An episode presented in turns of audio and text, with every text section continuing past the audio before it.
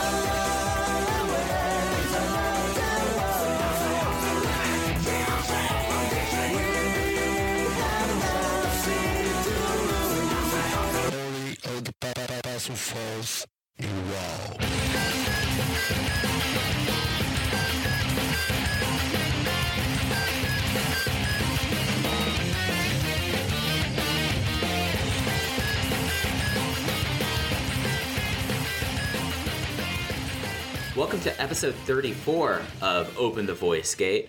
We are proud members of the Voices of Wrestling Podcast Network. You can follow us on Twitter at Open Voice Gate, and please rate and subscribe to us on the podcast app of your choosing. On this episode, we're going to do something a little different. I've talked about it before, but this is one of the uh, more interlude style episodes of Open the Voice Gate, and Right. And what we have going on th- this episode is we're going to be first talking about the history of Dragon System and their foreign incursions. My plan is basically to talk about everything excluding Shingo's run in Ring of Honor because we'll be getting into that a lot more on the next episode and Dragon Gate USA. Just because if I spent time talking about Dragon Gate USA, it would probably make this a two and a half to three hour episode. And to be honest, hearing one person talk about why Dragon Gate USA failed for that long is bad audio. So I'm not going to do that to you, but I hope to get into talking about Dragon System dating back to Toryumon Japan, T2P, and Toryumon X days and how they treated going outside of Japan differently between these two different eras of the promotion and how it looks like now. And the main reason I want to do this is because last weekend was the Battle of Los Angeles. And because of the Battle of Los Angeles had all these members of both Strong Hearts and Shingo Takagi, it feels like it's a good time to talk about it. So, in order to talk about Battle of Los Angeles, we were going to have a special guest coming up later, Drew Spears, who was at the Battle of Los Angeles, and he's going to give his thoughts at seeing some of these Dragon Gate guys and, and Strongheart guys for the first time, and some thoughts on how the overall weekend felt from a Dragon System perspective. And then after that, I'm going to give a live reaction of my thoughts on the big event on September 24th, Dangerous Gate, as that happened as I'm recording the day before. And to end the show, I'll preview the two big televised shows on the Dragon Gate network coming up at the beginning of October. There's both a Korakuen on the second and the uh, final match of Shingo Takagi as a Dragon Gate contracted wrestler on October 7th at Hakata Star Lanes. And without any other delay, let's get into talking about Dragon System and foreign incursions. So, when we look back to and think and talk about Dragon System and its work internationally, you really have to start with Ultimo Dragon and his history after he left New Japan for the first time, he found himself in UWA based out of Naucalpan. And this was this was where the roots of Dragon System and Toryumon Gym really started because it was based because Toryumon Japan and the students all were based around Naucalpan as they were training and they found themselves in sort of a relationship with the other promotion that was based out of Arena Naucalpan and Grupa International Revolution or IWRG, which is a lot easier to say. And this has been a relationship that dates throughout the history of the Toryumon Jimin in Mexico with the first three classes of Dragon Gate uh, of people that would become members of Dragon Gate or the Dragon System successors in Toryumon Japan, T2P, and Toryumon X. So we're talking about people from CIMA, Dragon Kid, uh, Tokyo Magnum, Susumu Yokosuka, all the way through to Milano Collection, Ryo Saito, Masato Yoshino, Naruki Doi, and then the uh, the Toryumon X class with Kagetora and uh, Naoki Tanizaki, they all did time training in in, in and worked IWRG. And if you went through their histories, you would see that for people like CIMA and Dragon Kid, they would start working in Mexico late 97 and a couple matches into 1998 under uh, Dragon Kid was under the Little Dragon character pretty much up until Toryumon Japan launched, and then CIMA was Shima Nobunaga through that and through WCW, which is something that a lot of people who go back and watch Nitro, Thunder, WCW Saturday Night at the time might be kind of taken aback to see people like CIMA and Dragon Kid show up on the shows, but it, was it, it was a relationship forged through Ultimo getting his students some American work. Of course, um, Magnum Tokyo and WCW known as Tokyo Magnum was the one that was featured the most in the Dancing Fools, but CIMA w- appeared on a Nitro where he got beat up by uh, Ernest the Cat. There was a couple appearances by Dragon Kid and Suwa and Fuji both had appearances on Saturday Night and the WCW Pro uh, television show that w- was put on that that I think was like syndicated throughout on random stations. It wasn't. It was even lower than WCW Saturday Night during that time period. But w- while Ultimo was around and before he really got hurt in 1998, you would see them show up a little bit. And this was for Toryumon Japan and uh, like the first uh, term, as it's called, because when we're talking about Dragon System wrestlers uh, from the Toryumon Japan, T2P, and Toryumon X time, you have the individual classes, which are the Toryumon Japan, T2P, TX, but you also would have the terms, and that basically is a further delineation between people in the classes. So you would have the original first termers, which were Tokyo Magnum, Dragon Kid, CIMA, Suwa, and Don Fuji, but you would have the second termers, which were Susumu Yokosuka and Yasushi Kanda, for example. And this was how it pretty much existed for the Toryumon Japan days. You would go to Mexico and you'd spend upwards of 18 to 24 months there. Some of them were even longer. And you do most of your training there and you'd be wrestling in IWRG and making a couple random appearances elsewhere.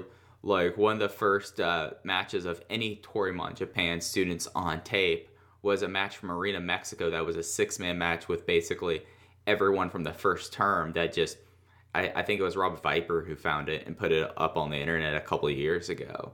but they would appear in CMLL occasionally. There was one or once or twice they would be in AAA, but really not that much. It was all based around IWRG, and even for the early episodes of Vamanos Amigos, which was the uh, monthly television program for Toryumon back in the Toryumon days, occasionally, about once or twice a year, there would be an episode which would be featuring the uh, the Yamaha Cup, which was a tag team tournament that took place in Mexico, where the winners got Yamaha scooters. Which I believe the first one was won by Susumu Mochizuki, who we know today as Susumu Yokosuka and Yasushi Kanda. But they would tape these and they put it on Vamanos Amigos. You would see it, it would be some of the earlier matches of these wrestlers' career, and it, it would be a way that they would try to start to introduce the new classes of students to the Japanese audience before they made their Mexico debut. Oh, pardon me, their Japanese debut. So it, this is how it existed up until 2004 with the Ultimo Dragon split. And when Ultimo and Dragon Gate split and they completely just removed ties with Ultimo, they kind of went inwards for a while.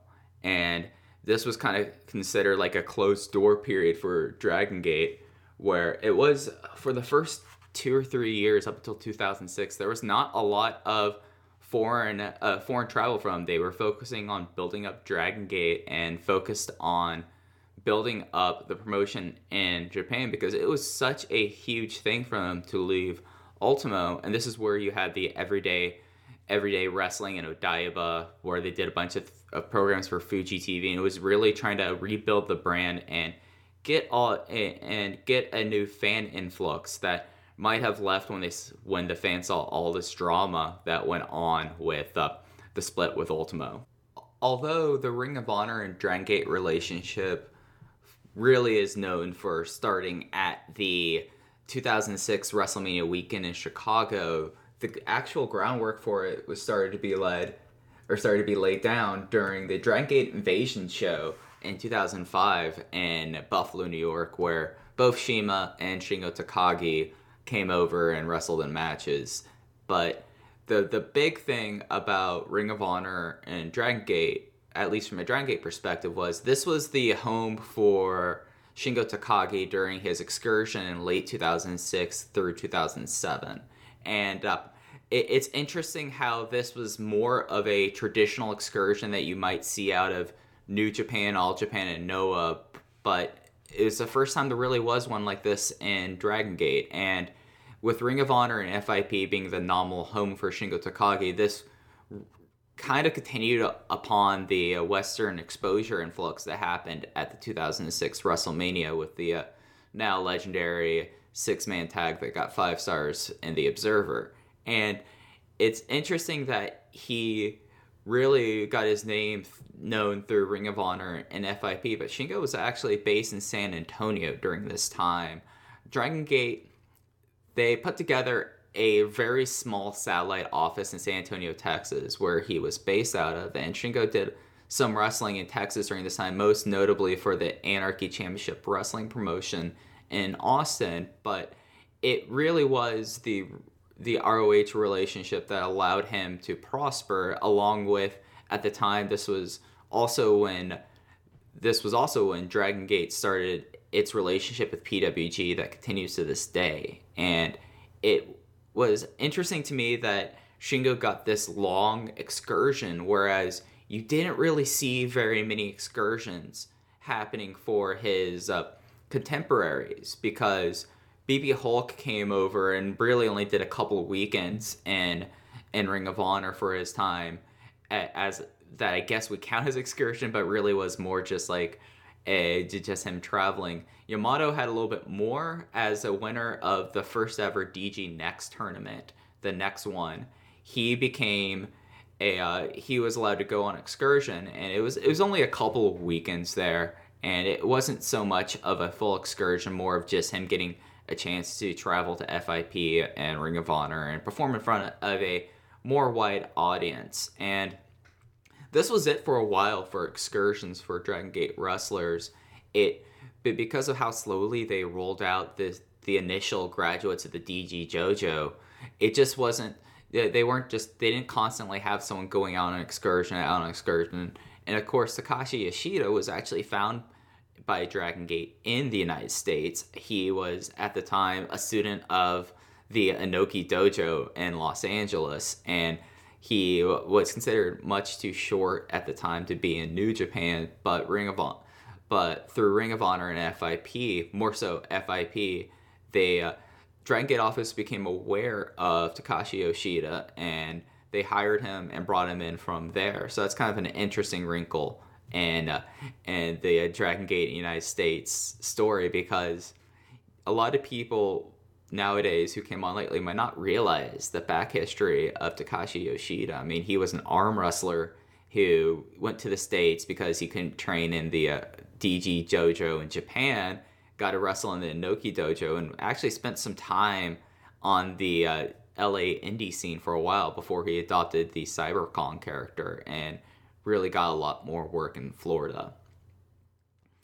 And then for Dragon Gate Worst Fit, that's been a relationship that really started in 2006 and it has gone had its ebbs and flows more so and the ebbs and flows more so because of the scheduling of Dragon Gate. Dragon Gate had at the time was looking at wrestling 200 to 250 shows a year. So there wasn't a lot of time off for the guys to go internationally. So it would be Bola weekends, the uh, former DDT4 weekends that you would see Dragon Gate guys over in PWG. And most notably, how CIMA won the 2007 Battle of Los Angeles. And really, the relationship between uh, Ring of Honor and Dragon Gate led up went all the way through 2008 until there was a pretty big falling out. There was claims that Ring of Honor thought that DG didn't pay for its share of the uh, of the shows that uh, Ring of Honor did in Japan in 2008, and this also happened around the time that Gabe Sapolsky was fired as Booker of Ring of Honor, and by because of these events, DG pulled back from doing shows and sending their talent over to Ring of Honor. And at that time, that's when they started forming. Uh, that's how they started forming Dragon Gate USA. And as I said earlier, that's a, a topic that deserves its own kind of segment to talk about it. So I'm going to gloss over that. An interesting thing about this time period, and particularly the relationship of uh, Dragon Gate with PWG, was this random show that they that ran in 2008 in Bell Gardens, California, which is an LA suburb, and it was called the Dragon Gate Friday LA Extreme Night Show, and it's kind of interesting because this was a show that they put on way before uh, way before DG USA. I mean, this was a good a, a good half year before it. Happened on September uh, September 5th, 2008. And I'm just to read down the card just because it, it, in retrospect, is a really wild card. The opener was a match between Lil Cholo Infernal and Junior, and then they got into the rest of the matches had a lot more Dragon Gate guys on it. As the first one was uh, El Generico defeating Genki Horiguchi, and a lot of people might not know this, but El Generico's first big Japanese experience was not through DDT. He was a Dragon Gate guy, and he was linked to the Tozawa Juku stable, and then later did some stuff with New Hazard. But it his first like real exposure out there was through the Wrestle Jam project, which was the other side of the coin when Dragon Gate started sending people over to the United States. They started bringing in talent from both Mexico and uh, Mexico and America, and you had some some talent that would stick around, like like El, Ger- El Generico, Pac. You had uh, Jack Evans, of course, was the first really big Gaijin star that they they kind of started to develop. But and you also had some Mexican wrestlers come through as well. But you also had some really weird uh, Gaijin show up in Dragon Gate at that time. Eric Cannon was member of Muscle Outlaws. The that existed at the time during Wrestle Jam was they brought over Chris Bosh from 2000 from the early to mid 2000s PWG, and it just if you watch like some of these Wrestle Jam shows, it's kind of wild because he's just trying to talk to the crowd and trying to do his shtick that doesn't fly in 2018 and really didn't fly in 2006 in Japan.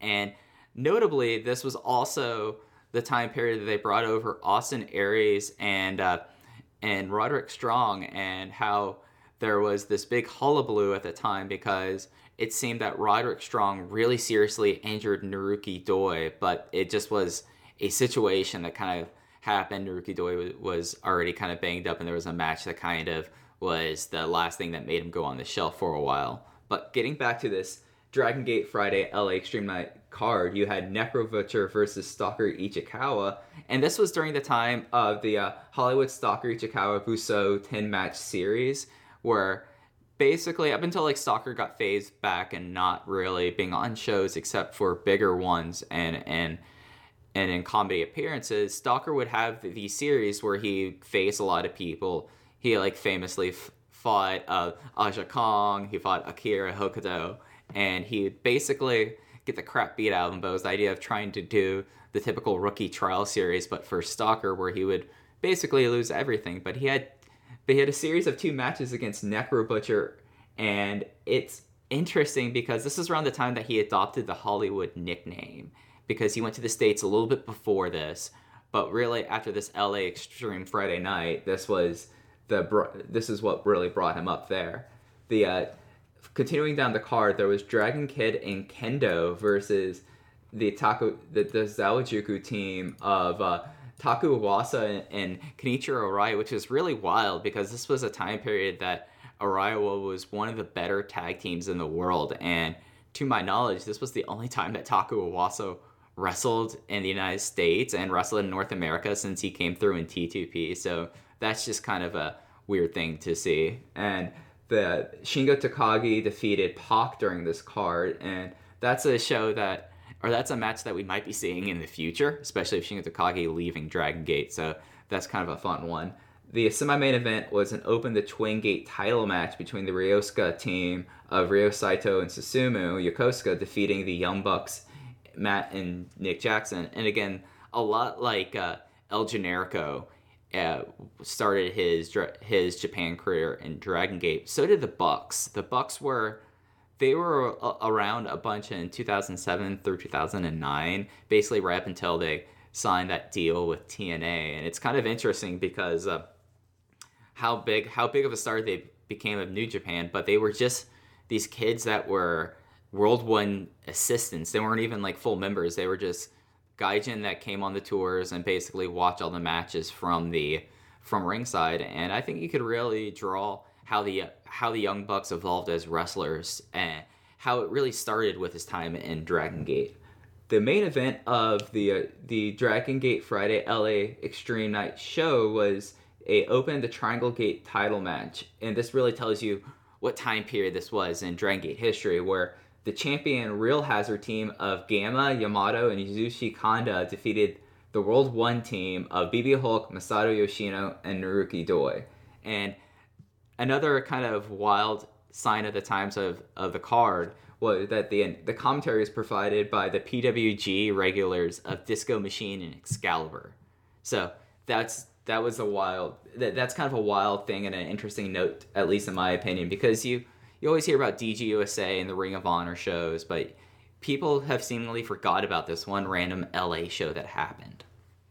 And this was pretty the this time period of 2008 2009 led into DG, DGUSA as I mentioned, but there really weren't many excursions then until Tozawa was sent on excursion. Tozawa's excursion began in 2010 after he lost a loser is banished to the dark matches match between his former kamikaze teammate Cyber Kong at Dead or Alive 2010. And Tozawa's excursion was a bit different than Shingo Takagi's, but it's very interesting because when he left Dragon Gate, he was the bottom of the bottom. Sure, he led Tozawa Juku, but that was a joke stable, and it really was more of a punishment than it was an honor. And then after Tozawa Juku failed, he kind of he just receded and he kind of he was always the bottom man in kamikaze. He was more often than not left off shows and till he really started the feud with cyber kong and was sent away. And in a lot of ways this excursion was a put up or shut up moment for akira tozawa. The, the company again was very low on him and it was trying to see okay can we get anything out of this guy? Which is kind of insane in retrospect because he always had all the talent in the world. He just was either incredibly immature or not motivated properly. And this excursion really gave him the motivation he needed. He was based out of Huntington Beach, and interestingly enough, he more often than not was was stayed with the uh, former Gaijin appearance of former guy who Gaijin who made an appearance in Dragon Gate, King Alibaba, and that kind of started a friendship that existed to this day. So he did spend a lot of time in DGUSA, but PWG was his true home of this excursion and kind of made Tozawa into the wrestler he would become later on and today, especially starting with his feud of matches with uh, Kevin Steen. They kind of formed this like hated like like frenemies team that was really something special and it was that they had a crazy brawling match at one PWG show during the holidays where they started picking up boxes that were next to a, a, Christmas tree at the American Legion Hall and started attacking each other with them. And it really gave Tozawa weirdly through this match and through the the bola he participated in, he it gave him the confidence he needed to really show his charisma and his unique wrestling style. But if we're going to talk about Tozawa and PWG, we have to talk about his series of matches against Chris Hero because if any wrestler left a mark on Akira Tozawa throughout his career, it's Chris Hero. And there were a series of three matches that started with the uh, 2010 Battle of Los Angeles at, on September 5th, and it was the second round match against Chris Hero that he really started to become known and really improved his station throughout the wrestling world, and that continued to 2011 during the DDT4 tournament where him and Kevin Steen teamed up as the Nightmare Violence Collection, and they got a upset victory against the Ring of Honor Tag Team Champions at that time, the Kings of Wrestling of Claudio Castagnoli slash uh, Cesaro and Chris Hero. And they made it to the finals of that tournament where they lost to the Young Bucks, but it was a really big moment for Akira Tozawa this tournament. And it, it the uh, the Chris Hero feud kind of would continue. They would have their final match on his last show in the states uh, on uh, all Star Weekend eight, where they where he wrestled he wrestled three week three good matches during this week, and the first one was the Nightmare Violence Collection team defeating El Generico and Ricochet, which is kind of an interesting match in retrospect, knowing how close of friends Akira Tozawa and Ricochet be, have become nowadays. That they had this match here, and then the next night they fa- they faced and defeated the RockNES Mar- Monsters, who were at the time were a hot act in PWG. They were, a local LA act that eventually got phased out as PWG started bringing in more and more international stars. And interestingly enough, after this match, Chris Hero came out noting that this was Akira Tozawa's last performance in PWG before he would go back to Japan. And they he challenged him for one more match in which in, in which Hero and and Tozawa had another barn burner. All these PWG matches, since they're so far back are available on the High Spots network, and they're really worth seeking out, especially because for as much as people mention that that CIMA does not have the great singles matches, Tozawa does, and especially during his PWG period. If you're going to pick matches to watch from it, definitely watch the watch his first match against Chris Hero. Watch the Holidays Brawl I talked about with Kevin Steen. Watch the Nightmare Violence collection versus connection versus King of versus the Kings of Wrestling. There's a later trios match where it was the where I forget who is the new unit World One, the Nightmare Violence collection connection, and and Super Dragon, who I think their team was Appetite for the, the Chris the the uh, the Super Dragon and Kevin Steen team was called Appetite for Destruction, and the and I think like the combined name was the Appetite for Nightmare Violence or something like that. It, it was on one of the Kurt Russell Mania shows, so that's worth watching as well. And then of course watch this final match with Chris Hero, and it was through this time that that Tozawa really made a name for himself. He made appearances in Chikara for King of Trios. He did some appearances in ACW, the awesome promotion that Shingo also was in. And if anyone had a, if you're ranking like all time excursions throughout like the wrestling world, starting from about 2000 on, Akira Tozawa has to be one of the most successful ones from the matches they were putting on to who he became afterwards. Of course, Kazuchika Okada and Eida's very disappointing excursion and came back as the best wrestler in the world, but Akira Tozawa was put on a stage to let him show how good of a wrestler he was. And as soon as he came back into Dragon Gate, that was when they finally had the confidence in him and just gave him the rockets. And I mean, in a period of a year, he went from being the number two guy in Blood Warriors to disbanding Junction 3 to leading and creating Mad Blankey. And ever since then, he kind of was a made man. I mean, in 2012, he headlined Kobe World. Lastly, I want to talk about the Dragon Gate excursions to Mexico. There were four of them. And I didn't talk about KZ earlier because his his excursion happened between Shingo Takagi's and Akira Tozawa's. But the issue with KZ's excursion is it's hard for me it was hard for me to research and find proof of matches other than his match in Chikara. So KZ won the uh, next one tournament, and in doing so, he was able to go on excursion to Mexico. And it was there that the relationship with IWRG and specifically Skayde reformed, and Skayde would do some tours in Dragon Gate. He was known more in Dragon System history as a primary trainer of the Dragon System guys, especially in the Toryumon days. Ultimo real he did do training, but it's more noted that it was the luchadors like Dos Caras and Skayde who did the majority of his training. So Sky, uh, so Skayde was training KZ through 2008 and into 2009.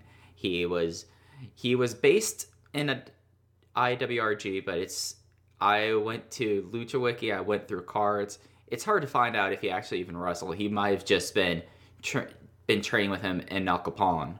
But KZ did do an appearance at King of Trios as the MC's KZ character before he returned back to Japan to join the the more prominent excursion to Mexico happened in 2012 and 2013 involving the millennials. The first one to go was Eita, as during this time in 2012, Dragon Gate was obsessed with each other, with wrestlers chopping each other, and they started a King of Chop tournament to see who had the hardest and most painful chop in the company.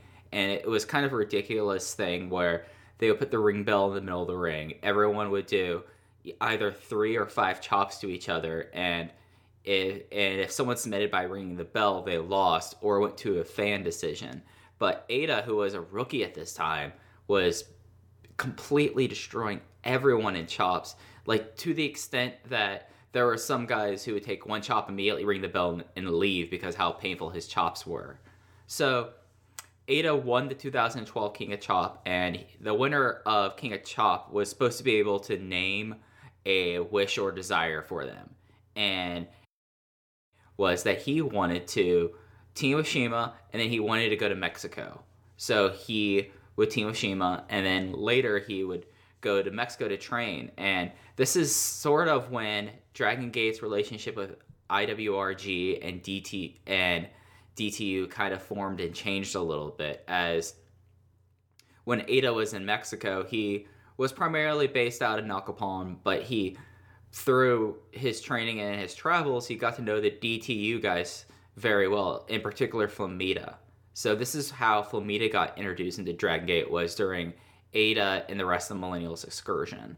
And Eita showed up on a he did a couple of Perros del Mal show. He had a Del t-shirt. I don't know if he was ever a former member of the group, but he definitely was someone who did a lot with them. And he was the only one down there for a while until Tomahawk T Heat TT, now better known as T Hawk, went down to Mexico. And the way that this happened was this was a part of the the overall uh, Naoki Tanizaki Imposter Naoki storyline, where at the final match, there was a loser gets gets kicked out of their unit, and Imposter Naoki Tomahawk TT lost the match, and Mad Blankey completely turned on him, and he did a short about month where he was unaffiliated before he went down to Mexico, joining up with Eita at in Naucalpan with uh, with IWRG and DTU, and he started wrestling as Tomahawk. And during this time, this was also during DG USA, so there were some appearances by Eita and Tomahawk up in America, but not as many as like, Tozawa did so much in DG USA, but not as much here. The last millennial to go do an do a significant excursion was uh, Yuta, and the the story about Yuta, who later became UT, is really interesting because right before his formal debut, like when he was going to become a, uh, when he was going to debut on the roster, he left in the middle of the night and went to Mexico. And the storyline was that that Tomahawk and Eita, uh, who were classmates and and partners with him at the time of their training, called him and said, "No, no, no, don't go to." don't don't debut, don't go to the show. Come with us in Mexico and train. So that was that's how UT went down there. So for a lot of early 2013, you had this trio around the Mexican Indies doing a lot of doing a lot of shows. Again, mainly IWRG and DTU. Both Eita and Tomahawk won the Alto Impacto title for DTU, and they they had this excursion up until after Kobe World 2013, where they started announcing the return of the Millennials and the formation of the Millennials happened in August of 2013, which is kind of interesting to me because how this unit really formed in Mexico, and they brought they brought Flamita immediately over. Later, Yosuke Santa Maria would appear with them and join the unit, and they also had another luchador by the name of Rocky Lobo who did about two tours of Dragon Gate, disappeared, ended up doing a couple tours of Pro Wrestling Noah of all places, and now is virtually retired. Well, that does it for this kind of brief rundown of excursions and from Dragon System people in the Americas and and I thought this was kind of important to talk about because right now we're going to get to an interview with my brother Drew Spears who was live at Bola as the first big card of OWE Strong Hearts meeting up with a at the time Dragon Gate affiliated wrestler. Joining me for this week's episode actually is my brother. It's Drew Spears. Drew's been going to PWG shows since pretty much since you moved out to LA, right? Yeah, I uh hey Mike. Um hey Drew. I started hey, going, you know, periodically from 2011, 2013 and then pretty much regularly uh since 2014. Yeah.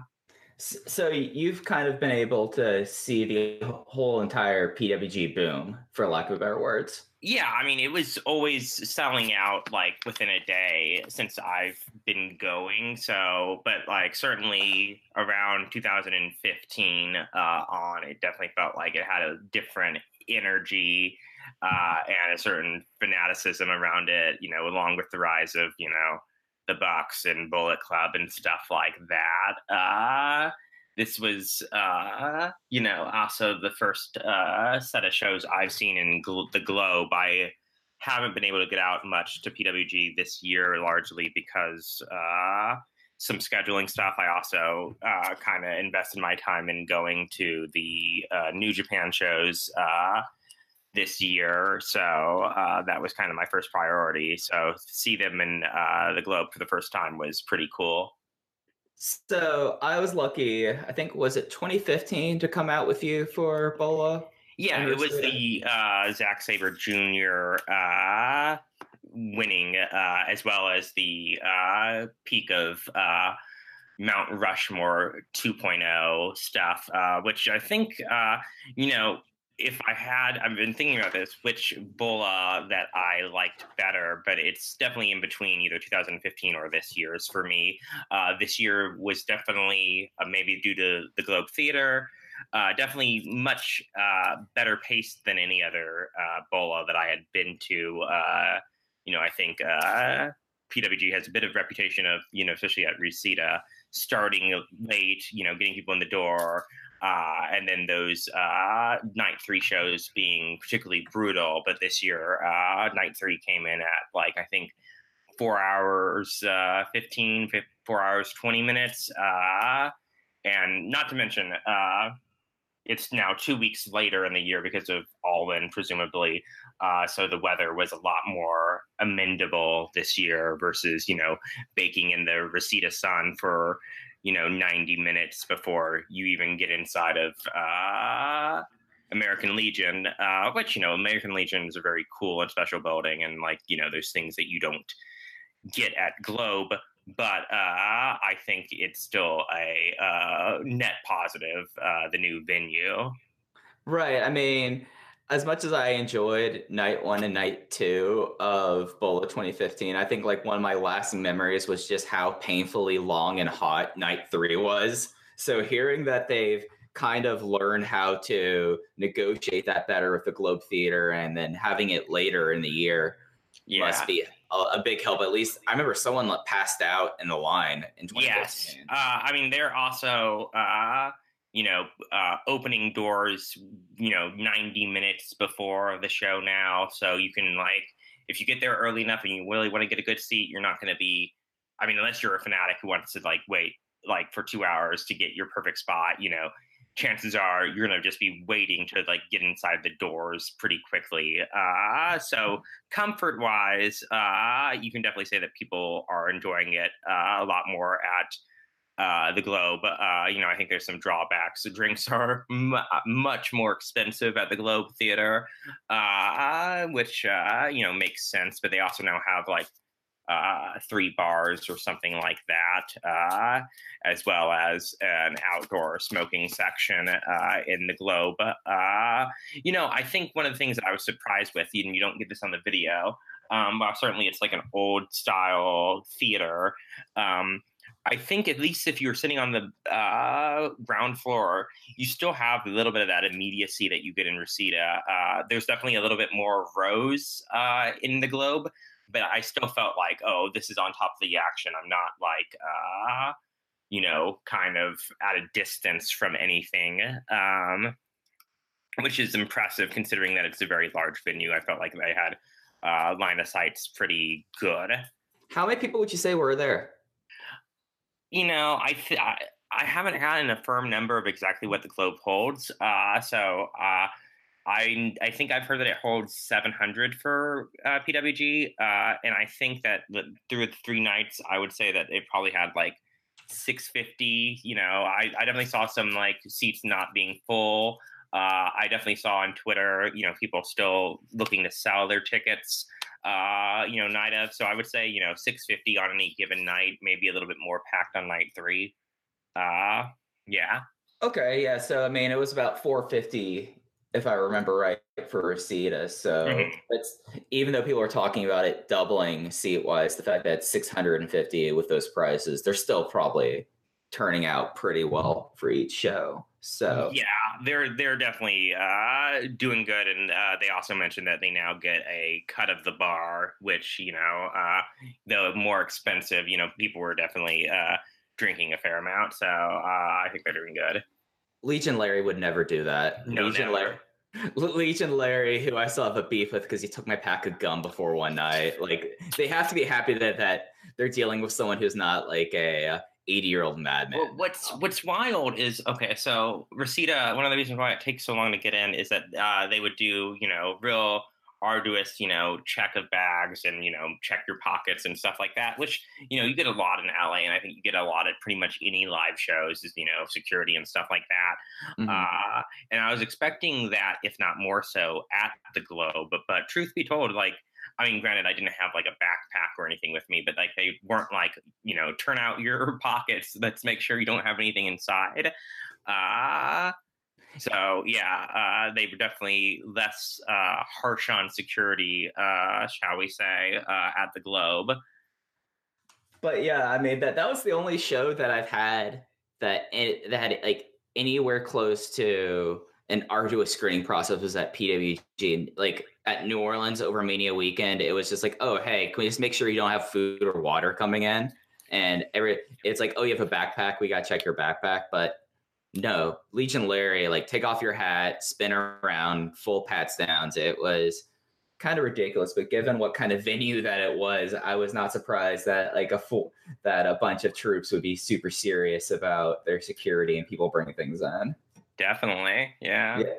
So let's get into the shows themselves. This was kind of an interesting weekend, as this was really, with the exception of Tozawa, the first uh, Dragon Gate Dragon System OWE appearances for a lot of, for like Shingo and CIMA for a good six years, and it was kind of kind of funny. You were talking about the PWG boom, and even and Dragon Gate for a lot of reasons missed out on appearing with the at during this boom. If it was because of scheduling, if it was because it's just expensive to fly people out from Japan, and suddenly it's it at least from someone who did not go to the shows and was like following online, it kind of felt like how 2015 was the rise of like the European wrestler. Like 2018 really was a Dragon System year with with uh, seven people in the all over the weekend between CIMA Shingo Takagi, Wentz, and Xavier, Flamita, Bandito, and T Hawk all making appearances. Did you feel like this was kind of the like the theme of the weekend kind of was like a Dragon System theme, or did it feel more like I don't know the weekend of Bandito? I mean, uh, Bandito uh, specifically, you know, definitely had you know the crowd behind them and like you know most of the love. Uh, but I mean, certainly people were super into seeing Shingo. People were certainly uh, into uh, Strong Hearts at Large. Uh, you know, you know, it's interesting. whether it be because of the recent influx of indie people into WWE or you know, Flamita and Bandito and Xavier and Wentz doing so good in PWG that they're like, you know, let's bring in uh, the rest of that crew. I'm not positive, but yeah, people were definitely uh, as into the Dragon Gate guys uh, as anyone else on the card. You know, I mean, certainly, you know, Ilja had you know, quite a uh, lot of heat uh, throughout the weekend. And people were definitely very excited to see him uh, PCO, of co- of course. Uh, you know, I mean, people were pretty much hot to see anyone new, but uh, I think especially Shingo uh, was probably the one that I think most people were like, if they weren't, you know, a fan at the beginning of the weekend, by the end, you know, by by the end of the, his first match, you know, people were definitely, you know, as into him as anyone else in the tournament. Yeah, and it seems like with all the recent news with Shingo, especially with this being his really kind of his first independent date, knowing that in less than two, three weeks, really, three weeks, he's going to be out of Dragon Gate. This was kind of like him putting himself out there in the same way that PCO did at Joey Janela Spring Break. That I I've heard already that he's that they're trying to bring him back already for October show. Yeah, I think and, I saw that on his uh, Twitter feed. Uh, I'll be curious to see if that uh, happens. Yeah, you know, I think uh, it's smart timing to get in uh, Bola if you're him. You know, I think. Uh, you know, if you're international or if you're a lucha, I think you look at like how quickly someone like Bandito's profile could be. You know, you know, he debuted in what did we have this on here? uh, March of uh, this year, and now you know he's doing great across the country, if not internationally.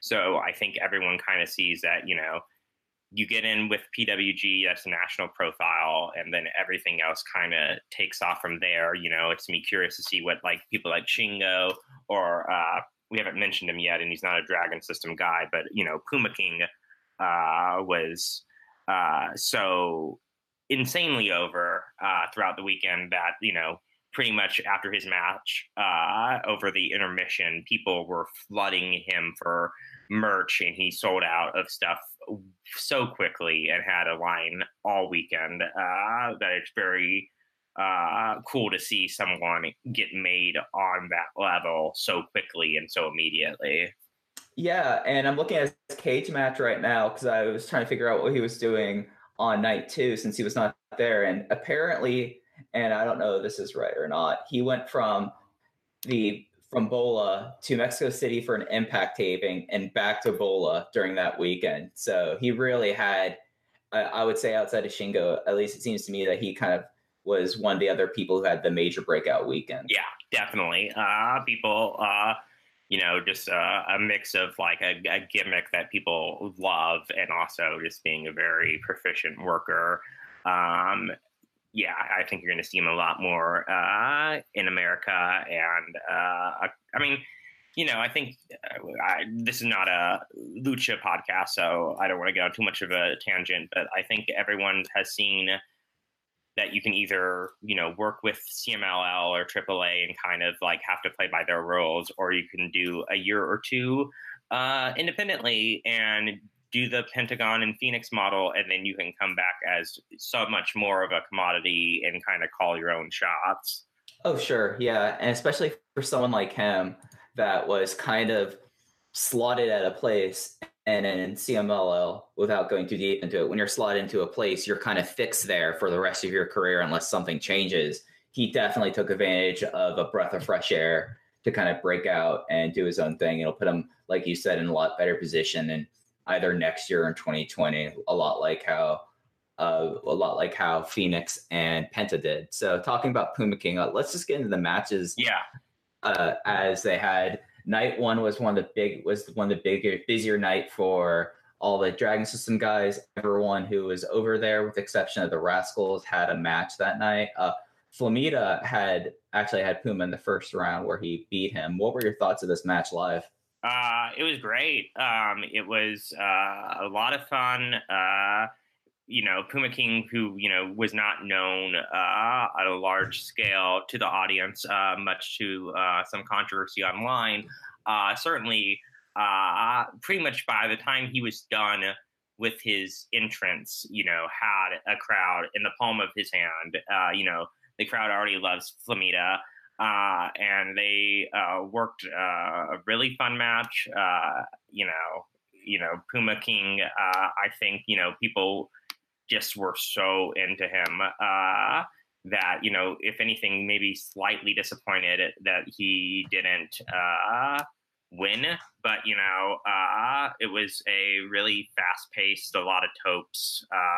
you know, um, yeah, just a really great uh, kind of intro for Puma King and you know Flamita, who you know I think uh, maybe has been a little bit in Bandito's shadow the last uh, couple of months. You know, uh, kind of set him up to be like, you know, not necessarily you know the first round exit guys. You know, I think uh, it was clear on you know by halfway through night one that this was going to be a very lucha centric uh, you know, Bola with, you know, Horus and Flamita and Bandito all going over and into the second round that, you know, they were clearly building around these guys. So, uh, yes, this first half of uh, night one, uh, even the non uh, Dragon State Gate stuff, you know, with uh, Horus and Brooks, definitely worth seeing. Uh, really, I think that uh, Horus and Brooks match was great as well. So, would you put that as your match of the night, at least for tournament matches in night one? Um, boy, match of the night, tournament night one. Uh, I think it's got to be either, uh, yeah, Puma King and Flamita or uh, Brooks and Horus. Yeah. yeah, and it's interesting enough that how now looking at they did the tournament, they kind of really set up that all the uh, the three lucha guys and night one who all advanced ended up facing CIMA and Rascals as strong hearts in night two. I thought that's now looking back was kind of smart booking in a way. Yeah, you definitely have uh, that match, which was you know a lot of commodities in there, uh, and you know you also weren't burning you know the chance to put CIMA against you know someone like I guess Janela or you know Bandito uh, against uh, you know those out of uh, tournament matches. Uh, sometimes it's just like, oh shit, we want to get these people working together, and sometimes it's setting stuff up for the rest of the tournament, as uh, you'll see with uh, the end of night one tag. Right. Yeah, and talking about like other things they set up. The next the next Dragon System match was CIMA versus Jody Fleisch. That was a match that I don't know how many people in the building knew, but like 1999, the two of them had two of them were in Michinoku Pro at the same time, and it was kind of a very lauded match for Jody Fleisch as a flighter as a flyer at, at the turn of the turn of the millennium, and then CIMA, of course, was like was maybe just across two years in the business, and they had a rematch almost 20 years later. How would you think? Well, okay, first off, well, I think this was your first time ever seeing CIMA live. What was your impression Uh, of was he not in? Was he not in uh, those Orlando Ring of Honor shows? Oh, he uh, was right. I forgot. Yeah, yeah, that's true. Yeah, so, so so you you've seen then of people on the show, you've seen CIMA and Shingo live out of the Dragon Gate guys. You've never seen T Hawk. that's correct. All right, so Yeah, but you know, now we're talking about you know twelve or fourteen years ago. Mhm. Uh, you know, uh, so this was an interesting match, uh, and I've been thinking about it a lot over the last week because I think uh, it. I mean, the entrances. You know, uh, I'll, I'll just say it. Fleisch didn't seem very over with the crowd, uh, at least up top. It seemed like whether people didn't know who he was, or you know, just like it was a newer guy. Sh- CIMA seemed uh, more over. Definitely, you know, people who remembered him or knew that you know he was a past winner. Um, of course, you know the boom was fairly over, um, and uh, yeah, this match you know had highs and lows. Uh, I've been looking at reactions online, and I think uh, it's run the gamut. And I think uh, there's parts of the match that I really liked, and uh, there's stuff that I, I could have done without. Uh, it was the second longest match of tournament night one at 16 minutes, and uh, it started off with a lot of ground based stuff. Uh, and I think maybe some of that being, you know, there was two very fast paced matches right before it with uh, Horus and Brooks and Flamita and Puma King. Uh, and then I would say a lot of that 16 minutes was also uh, kind of comedy spots. Mhm. Um, and it seemed like they just never fully had the audience uh, for the first half of the match. The second half was a lot cooler. They brawled uh, into the uh, crowd and specifically kind of to the area that uh, I was in. I, I don't know how good of a vantage point other people had. Uh, you know, they were throwing signs at each other and, you know, doing some real hard hitting shit. Uh, I believe I, I didn't have a perfect vantage point, but I believe Fleisch did his uh, wall moonsault, uh, which uh, you know I think that'll play really well on uh, tape. And then it, it kind of worked into a nice uh, finish back in the ring with uh, some good uh, kind of flying stuff. But yeah, I would have you know comedy stuff for me is very hot and cold. So I wish that could have been cut down a bit or you know, uh, maybe the placement of this match maybe should have been later in the show. Uh, but yeah, it seemed to be kind of a cool down match for the audience. Uh, though uh, CIMA CIMA definitely got uh, the crowd on his side, uh, especially with you know boom and stuff like that. So, I mean, I'd be curious to see what the reaction is when it makes tape because you know I would say it was hit or miss live. And that's one of the things that I found interesting from CIMA, both in singles matches and really this year since he left Dragon Gate. A lot of the stuff he's done outside of Wrestle One has been. I, I think the best way to put it was he's not necessarily going into third or fourth gear in these matches. He's someone that's willing to, you know, coast on it. I mean, he turned 40 last year and he's been wrestling mm-hmm. since he was since he was a teenager. So I understand that. And then it, it's also, he's never been someone that has had the great singles match. And that's kind of one of the big, uh, I, I guess, stumbling blocks is the best way to say it for people to easily write him in as a Hall of Famer because he just, he's great in multi mans, he's great in tags, but his best singles matches don't nearly come to the high level as someone like Shingo Takagi or other people in Dragon Gate. So hearing all this doesn't really surprise me too much. I haven't seen much of Fleisch since he's returned. I know that he last year was. Sorry, uh, this is gonna go off for a minute. It's our. Oh, I forgot. I forgot y'all had a cuckoo clock. Yeah. Yeah. Ah, sorry. no, no, no problem. Uh,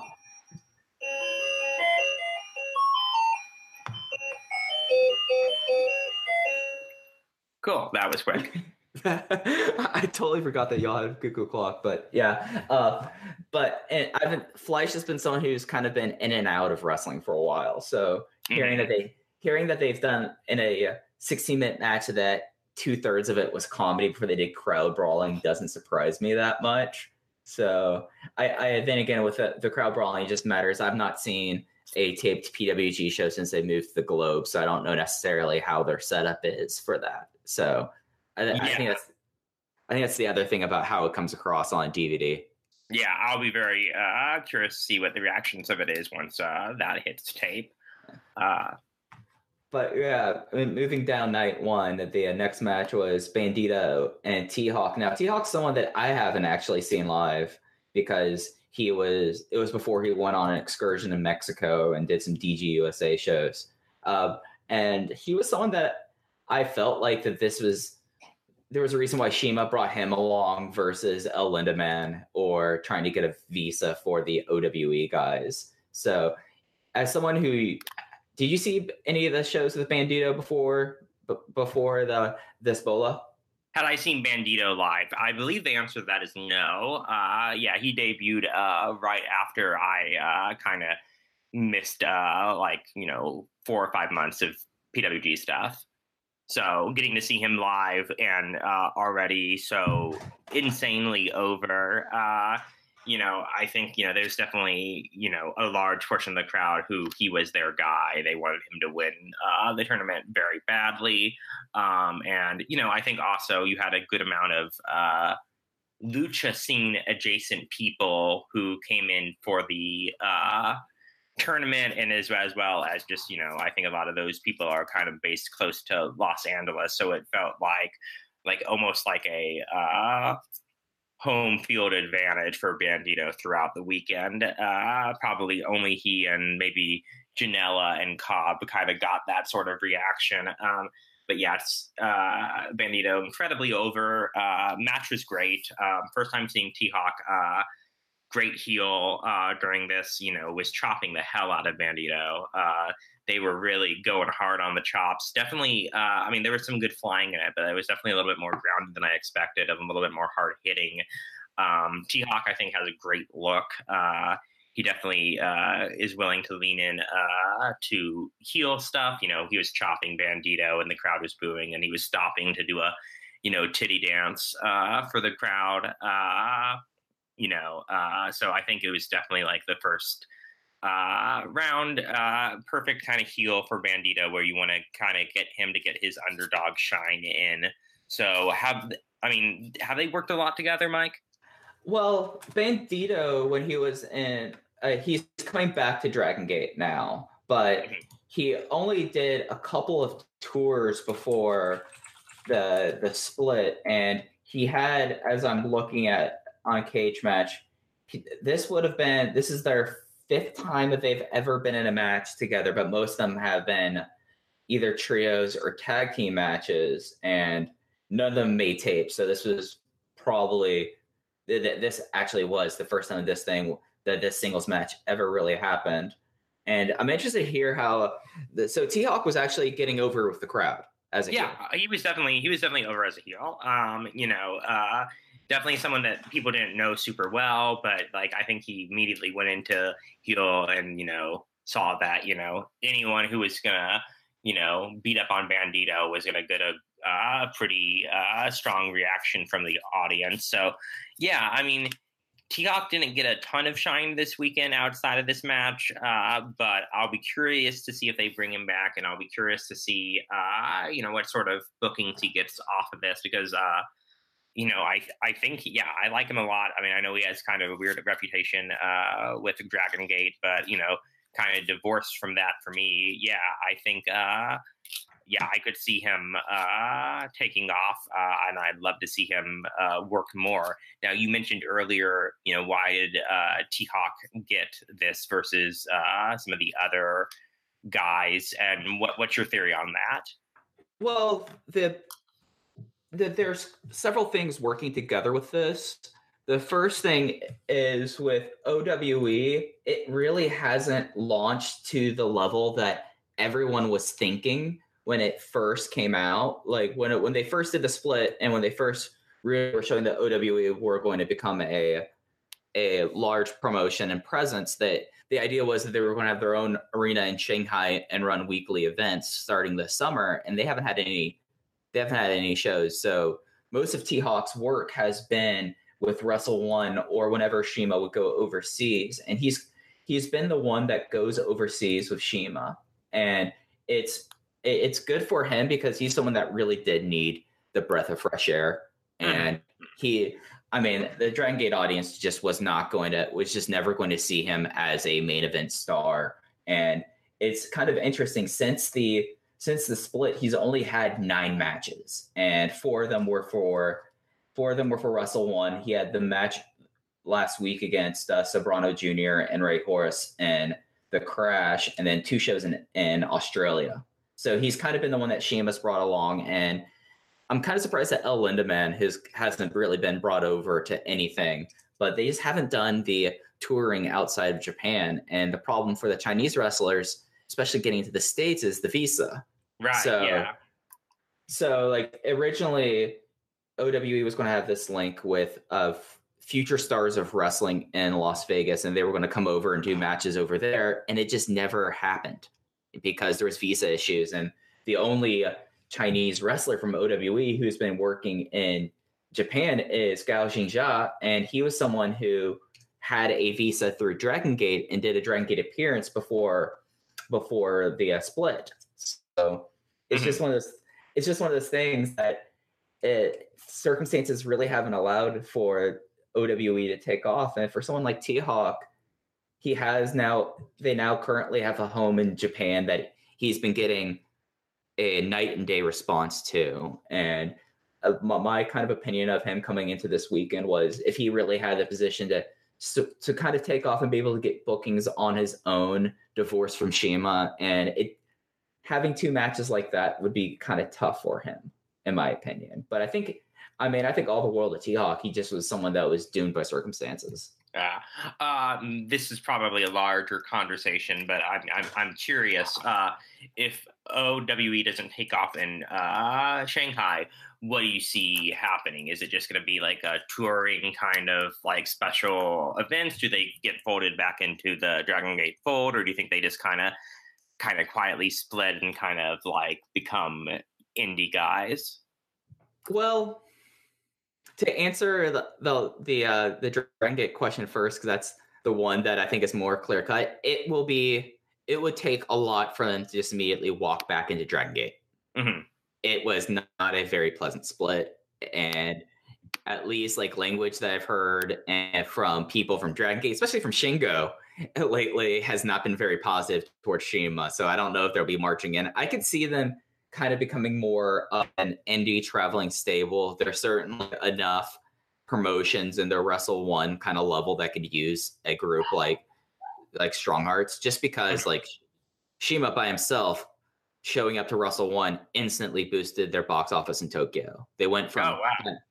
they went from doing very poorly in Korakuen to actually getting a cork and that was getting a response, which is something that is pretty big. So I see them doing like a touring thing and for someone like CIMA, who now is 40, 20 years in the 20 years as a, a, professional wrestler, I just the end is coming a lot closer than, than I think people realize. So who knows what he does? He might just end up doing a bunch of those sold shows like the Nasawa show, like mm-hmm. the Tokyo Gurentai shows, where someone like T Hawk and El Lindaman, they're they're still in their mid twenties. So I could easily see them ending up in an another promotion. I mean, the sad thing is with T Hawk, I mean, as you've seen, for a guy uh, who's probably he's listed as 5'10, he's probably about 5'8 really, but he's a sturdy looking 5'8. He can mm. be put as a, a junior in a lot of places and be a larger junior. But a Lindaman, he's five foot two, and that's yeah, being generous. So it'll be tough for him.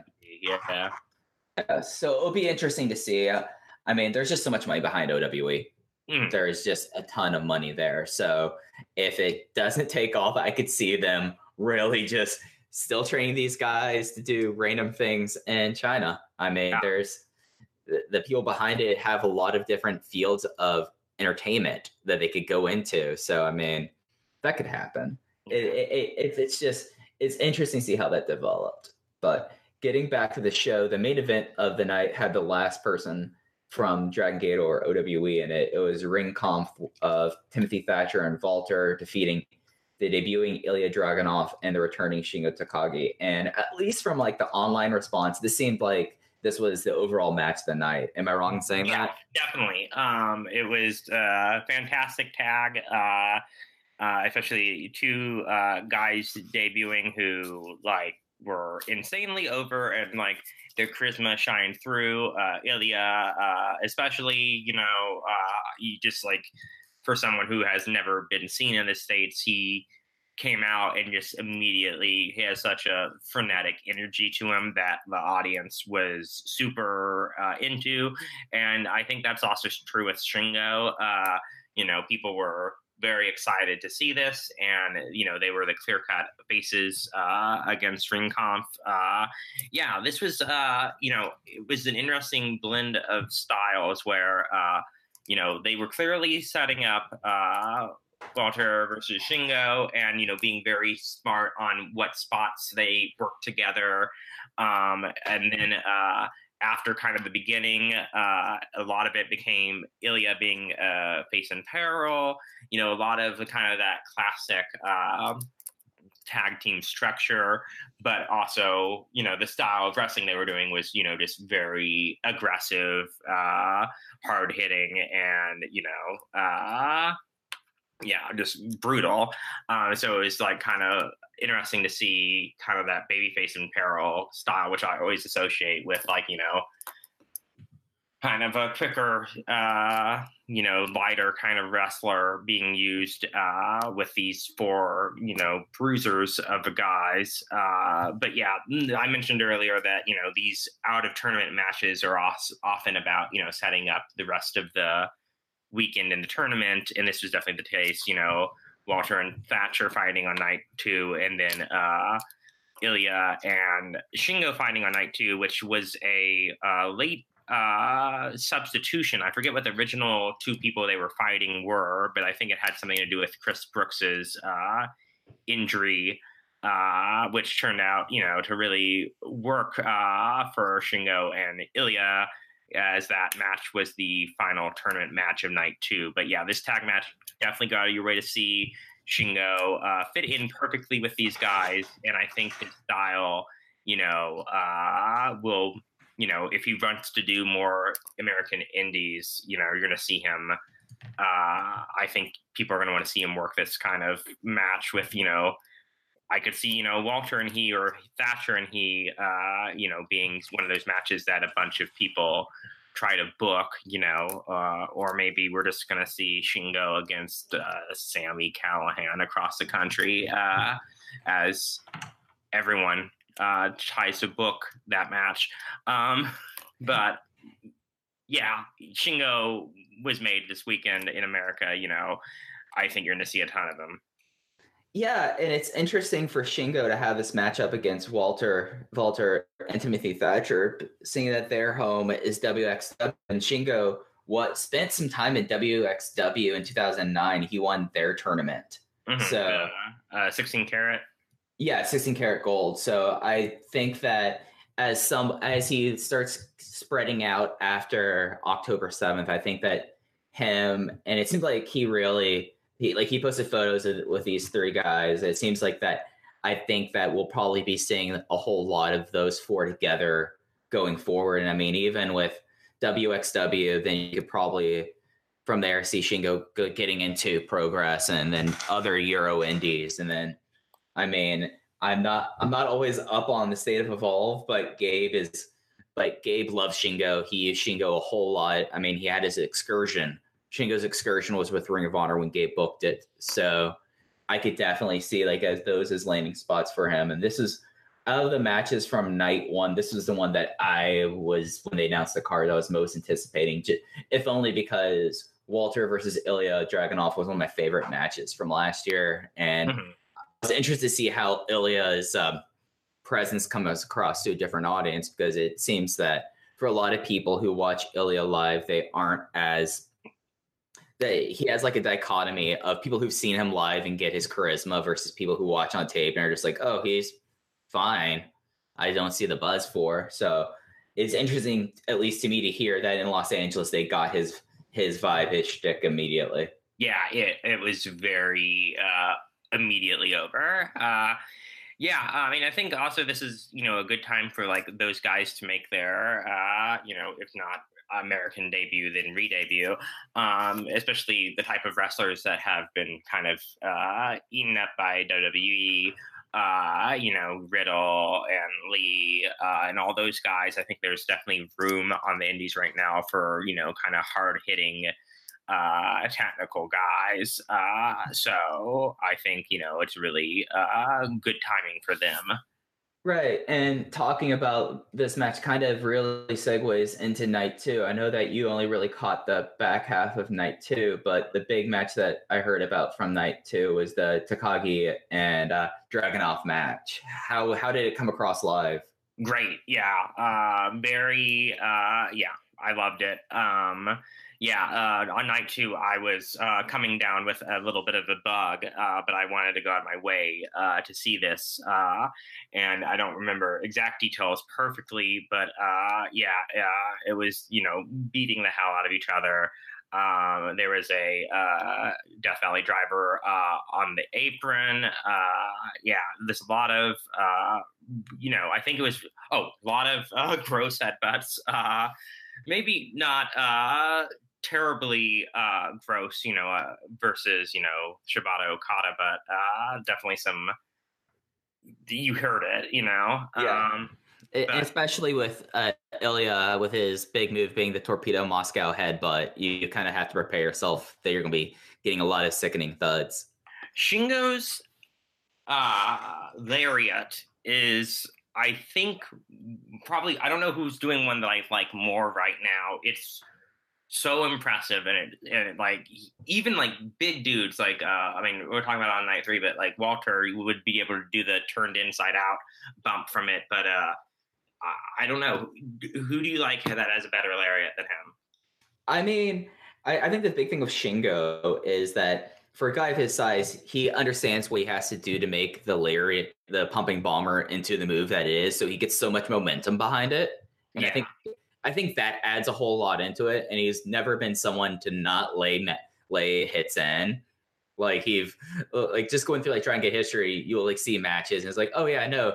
Shingo decided to beat the crap out of them, and he expected them to beat the crap out of him in return. And against someone like Ilya, it makes perfect sense that the two of them were just going all out, going all out, and especially like Shingo going against Walter. I mean, those are two of the guys, at least on this weekend, that you'd expect that they would not really uh, hold anything back against each other. Yeah, uh, and especially like uh, throughout the tournament, uh, uh, we talk about this more on night three, but like there were definitely guys that like were being very protected. Like uh, uh, on night three, Walter made quick work of uh, Jonah Rock. Uh, you know, Cobb made quick work of uh, Trevor Lee, and I think that just allowed people like Shingo and Bandito when they were having their matches with Walter or you know Cobb um, made them so much more impressive because you know they had such dominant uh, second round victories over their opponents. Yeah, uh, Shingo's size. I mean, I'm trying like what what what is his size, Mike? He's listed as a five nine and I've seen him live uh, enough, including those Orlando shows that you were talking about earlier, to kind of to question that a little bit. He he for a guy of his size, he okay, so he's listed as five ten. He's not five ten. He's like five seven, mm-hmm. and two hundred and nine pounds. This is all from Cagematch. You know, I buy it. He's a thick guy. I mean, when you talk about the uh, meme of the manlet, he probably is like the the, the the biggest one you could think of. So he yeah, he's someone. I mean, he's someone. Could, that, Oh, go ahead. Oh, he clearly has a little bit of height on like Ishii, but like that is kind of what like I think of where it's like this kind of compactor guy, but like you never doubt that like, oh yeah, this guy is like a fucking bruiser and mm-hmm. you know can beat the shit out of you even though you know it's a smaller guy like it's it's there's never that like disconnect that you sometimes get live when you're like oh, I don't know if I entirely buy this. It's uh, like, yeah, um, maybe Ishii is the more extreme version of that, uh, both in intensity and in uh, size. But uh, sure. I think kind of that's a similar thing. Right. Yeah. And that's the interesting thing going forward with Shingo is a lot of people naturally go to, oh, is he going to jump to New Japan? And a lot of people think of him as a junior in, in New Japan. And he kind of like Ishii is the good comp because he kind of toes the line between a believable junior and a completely like of size heavyweight. So yeah, it, it'll be interesting for him, and it's one of those things that as he goes forward and and especially like against Walter, who might realistically be six three, six four, like you can do the size disparity there. So it, it's interesting with Shingo because seeing him a lot in Dragon Gate, he always is one of the larger guys there. But now seeing him in a venue that he's not that he's one of the smaller guys there. I mean, I mean at Bola he's probably middle of the road, but going forward, if he does stuff in New Japan, which I don't think, or more stuff in the United States and in Europe, he's going to either be in the middle of the road or towards the smaller size. So it's interesting to me.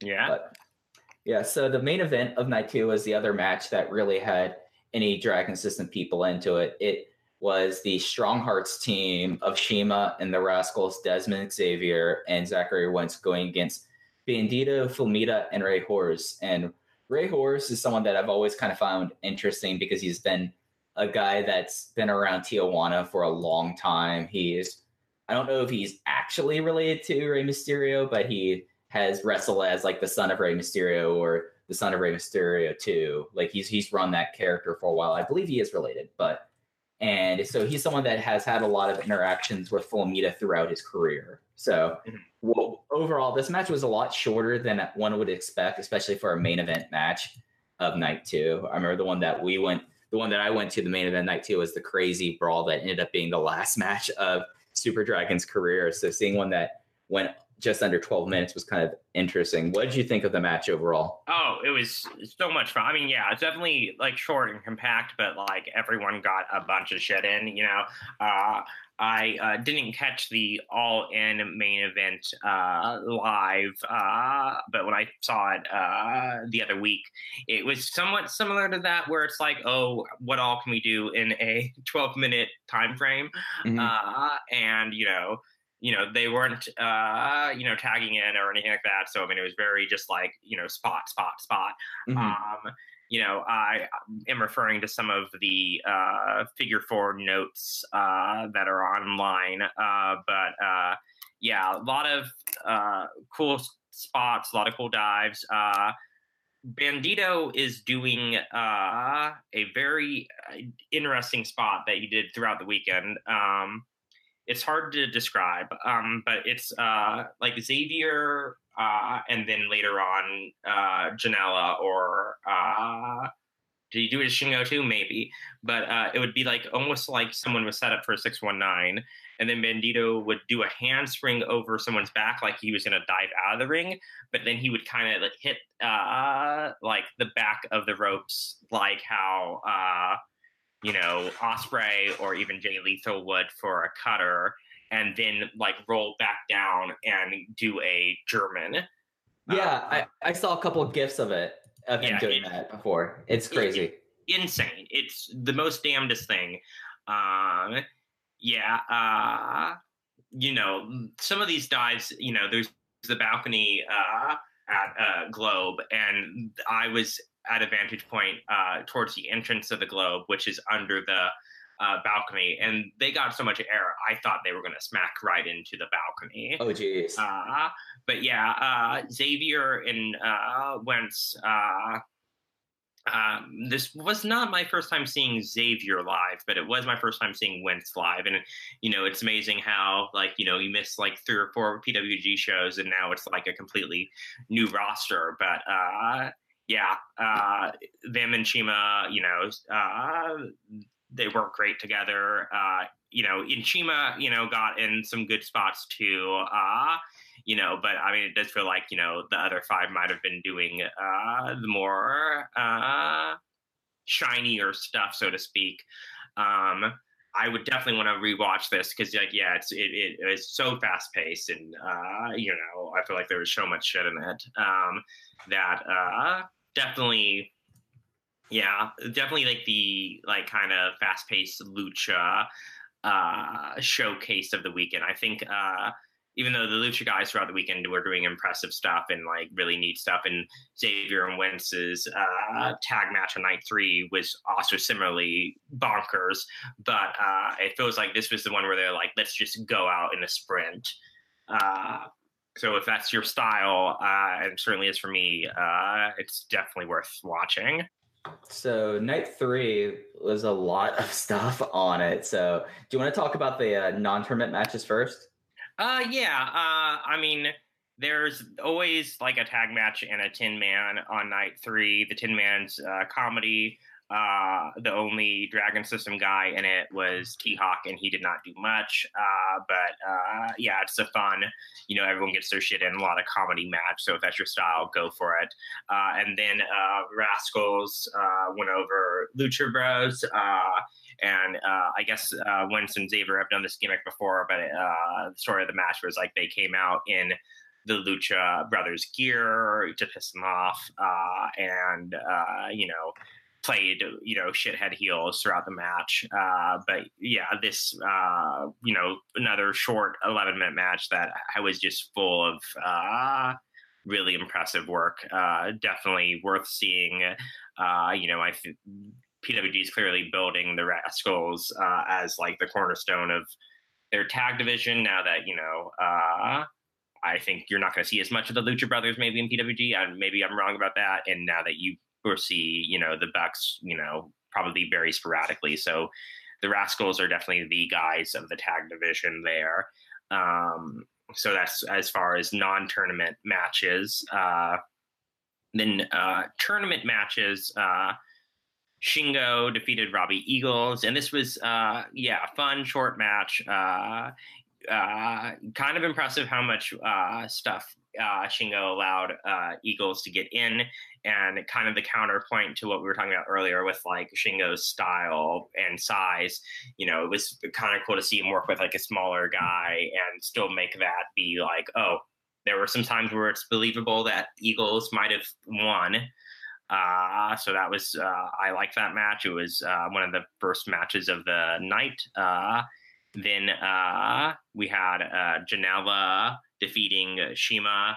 Uh, I thought this match was great. Uh, you know, it's very much you know in line with the Janela, you know, Japanese legends gimmick. But uh, I thought uh, it was really fun. Uh, you know, uh, I think you know definitely the CIMA singles effort to check out of the weekend. I think if you're going to pick the two, uh, but uh, yeah, I thought it was really great Uh, did Joey do anything really nuts towards him? Because I know he did against Bandito, and CIMA's someone that doesn't usually go for a lot of plunder stuff. I didn't know. Did did Joey do any chair stuff or any like crazy dives like that? There might have been a crazy dive, uh, but I don't think there was any plunder in this. Uh, or if there was, uh, what happened in Bandito Janela, uh, you know, kind of overshot that um, from in my head. I it's definitely you know, so much wrestling over a weekend. I that's definitely a match I want to go back to. Um, Bandito defeated Flamita, uh, and you know this was pretty uh, fun, and you know they went at each other pretty hard. I always like when you see tag partners uh, beat the shit out of each other. Uh, and you know, at this point in night three, it's very clear like that Bandito was going to be one of the guys of the weekend.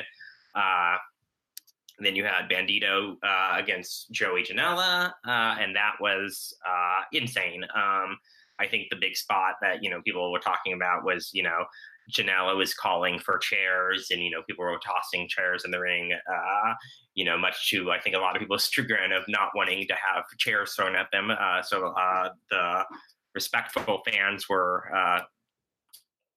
just handing them into the ring, uh, but uh, that accumulated in uh, Bandito doing his uh, flipping power slam off the top rope onto a pyramid of chairs onto Joey.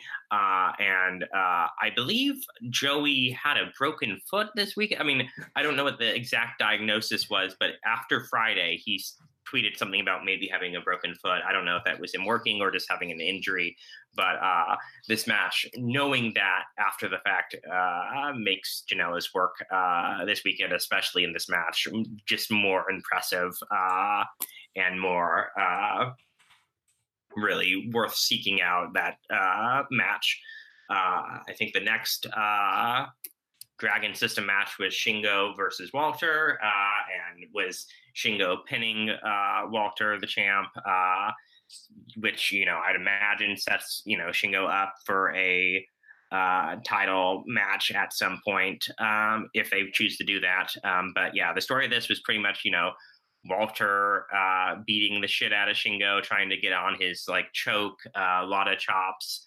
A lot of real hard hitting shit for Shingo, and then Shingo kind of pulling it out at the back half of you know just like getting in his shit, you know, really impressive lariat to uh, Walter hitting that pump handle. Uh, and was definitely like a thing where it's like the crowd wanted. I mean, Walter is so good at, I mean, I guess technically he's face, but you know, he plays such a bullying asshole. Uh, this weekend, he was definitely a heel.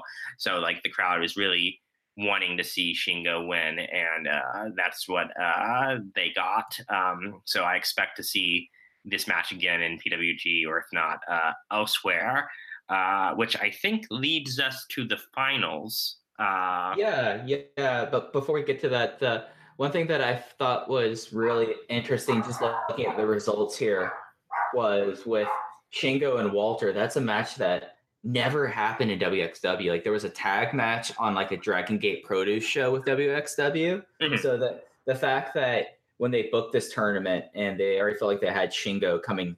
If they didn't think that Shingo coming back, that looking back through the bracket, you see these matches like Joey Janela versus CIMA. Like as you said, I didn't put two and two together just then until then about Joey Janela wanting to face all these 90s to early 2000s Japanese stars. And that's just such a smart idea. And then Bandito and Flamita, they've really been kind of tied to the hip over the last year, but you haven't really seen a whole lot of the two of them against each other. So just like seeing how, like how how they've decided to set up this tournament that way, I thought was really impressive. Yeah, they do a really good job of like oftentimes, you know, sometimes it's giving you exactly what you want to see. And then there's like, you know, I, I always go back to 2015 when like uh, I think on night three they uh, booked uh, Zack Sabre Jr. versus Pentagon, which, you know, for two guys who had so much heat, I don't think anyone was like, "Oh, we need to see Zack Sabre versus uh, Pentagon." But it's like when it happened, it was like, "Oh shit, this is something I would never expect to see anywhere." Um, so but yeah, the main event. Yeah, um, it was, uh, you know, uh, if you're not familiar with the style of main event, uh, uh it's a uh, triangle match, elimination style. Um, in past years, um, they've it's been a fairly short match. This was definitely one of the longer uh, finals. It's definitely, I think, I mean, I can't think of a final match that I liked more. Um, and it was Jeff Cobb, Bandito, and Shingo. Um, Shingo was the first eliminated by Bandito. Uh, you got a lot of Bandito versus uh, Shingo in this first uh, half, uh, and they were definitely setting. You know, the story I I certainly bought into it was, you know, is Bandito going to do it? Uh, you know, he gave Shingo that you know impressive, uh, you know, flipping power slam, you know, and then the back half, which was maybe 10 or 15 minutes of just Cobb against Bandito, them throwing everything they had at each other. Uh, you know, both people probably twice at it where it's like, well, that's it. You know, that's the match. Uh, you know, and then, you know, kicking out and then being like, oh, damn, I guess this is going to go on longer. Uh, and, uh, Cobb doing uh, Bandito in uh, with a uh, tour of the islands uh, that I think he hit twice. Uh, you know, I haven't talked much about Cobb this weekend. He was, uh, you know, definitely super favorite with the audience. You know, if it wasn't going to be Bandito, uh, I would say probably Cobb or Janela was who the audience wanted. Uh, and you know, he's uh, you know a very uh, you know impressive guy, and it has certainly been a fixture of PWG for a while. So it makes a lot of sense. You know, I think there were people, and you know, it was Bandito's uh, first Bola, uh, and you know they often like to you know have someone lose once to kind of build them up over a longer period of time. Uh, but yeah, this final was great. This whole night three um, was, you know, as good of a night three as I've seen them do. Uh, you know, everyone shined. Uh, the Dragon System guys, you know, yeah, I mean, I think you're going to see so much more of Shingo in America. I think you're going to see a ton of, I mean, wherever Bandito wants to go, I think you're going to see him a ton. Uh, I hope to see more CIMA in America. That would be super cool uh, yeah, uh, I think uh, even if you're not a huge uh, PWG guy uh, or gal or you know person, you know, I would say checking out this bola is worthwhile. You know, I think uh, you know the style always evolves. You know, in PWG, you know, just depending on who they you know who's just come through or you know who they have um, but I think this is uh, as good of a bowl as any other. It's uh, pretty, you know, an easy watch. I bet on tape. Uh, so uh, yeah, I would say keep an eye on it uh, when it drops. Yeah, I mean, as soon as they put the pre-order up, I knew I was. I, I have High Spots Network, but knowing that was going to be 12 months for that, and I really hate buying DVDs nowadays or Blu-rays. Totally. It's such a beating, but knowing like the matchups that came out of this, and the only way I'd be able to see it would be either waiting a year or I don't even know if they still do the direct downloads for PWG shows. They don't. Anymore. They uh, they only do. Uh, they put it on high spots uh, after the fact. Yeah, and it's about it, it's about a year a year delay on that. So especially for me as someone that I even with the indies and the rest of the wrestling world, which I'm not as up on this year as I've been in the past, seeing all these guys together, and then again the really smart booking of matches that you didn't expect to see or the matches that you always in the back of your mind is like, oh, that would have been a dream match. I would love to see what would happen with that. And it, it, it's really interesting. I think that Shingo has already been talking about coming back in October, and I'll be sure to tr- to track his progress throughout the wrestling world on the show. So it'll be interesting to see like that. And then Bandito and Flamita kind of made their decision on what side they were going to go to with the split, and they're coming back to Dragon Gate for November and December. So it's interesting. Now, uh, I'd be remiss before letting good go to ask you. Did you notice any interaction whatsoever between Shingo and CIMA and T Hawk at all? Uh, no, there was none whatsoever. Um, they weren't any matches together. Uh, they weren't. Uh, I mean, unless they I mean, you know, I was looking for Strong Hearts gear, and maybe I wasn't there early enough for it because I did see some people in it. Mm-hmm. But like, I mean, I also didn't see uh, them selling shit, so uh, there was no Shingo or CIMA interaction, no, no T Hawk Shingo interaction uh, whatsoever. Yeah, yeah. I was kind of joking around when, like when they set up these cards, saying, "Come on, book CIMA versus Shingo, you have to do it," and then the whole press conference coming out where Shingo very openly says how much he's not going to go to Shanghai and you'll mm-hmm. never see him there. And then kind of looking more into it in that CIMA and Shingo have some pretty heavy heat. I was like, I wonder if they talked at all this weekend. I wonder if they just kind of sat on the opposite ends of the locker room and just kind of nodded at each other and went about their business. I mean, I know some of the dudes went to Muscle Beach, uh, which is always yeah. what uh, international dudes do when they're in Los Angeles. Is uh, Muscle Beach is this outdoor beach uh, uh, gym uh, in Venice that's kind of like known for like the where Schwarzenegger and all of them worked out in the 70s and 80s. It's mm a shitty gym. Uh, it's a gross place, uh, but you know it does hold this like kind of like historical significance for guys. Um, maybe you might be able to see if they were together at that. Um, uh, Shingo definitely went both there into the original Gold's Gym. He posted all about it on Instagram. It's yeah. it's photos of him at Gold's Gym, uh, hanging out with the WXW guys and Starbucks. Like that's all his Instagram was, and CIMA wasn't as much either. So I don't know if they actually saw each other. That's something that I'm kind of wondering right now Yeah. if they did or didn't. So I guess not. Uh, nope, I guess not. Uh, and I think that's going to continue going on into the future. mhm. But but yeah, uh, before I let you, thank you so much for coming on, brother. I appreciate it. Uh, do you have anything that you want to plug away before I let you go? Uh, you know, um, follow me on Twitter if you like uh, me. Uh, it's Drew Spurs, like what goes on food. Um, and I usually post. Uh, I perform comedy in Los Angeles, uh, and I usually post my dates there. So uh, feel free to check me out there. Um, that's about it. Uh, Mike, thank you so much for having me. Yeah, thanks so much, Drew. You have to come on some other time in the future. Yeah, I'd love to. Dangerous Gate was held on September 24th from Tokyo Oda City General Gymnasium. The uh, listed attendance was 3177. It was called a super no vacancy full house. Looked like there were some scattered seats. On the last episode, Case and I talked about what we were expecting for attendance, and I thought it was going to be around 3,400, 3,500, and I think Case believed the same. But if this is what Oda City Gymnasium holds for Dragon Gate and it was listed as virtually a sellout, then you know it it's strong for Dragon Gate. Then I mean, it kind of puts the shows that they said they were doing 4,800 and 5,000 in perspective and what sort of kayfabe, uh, kayfabe inflation they had.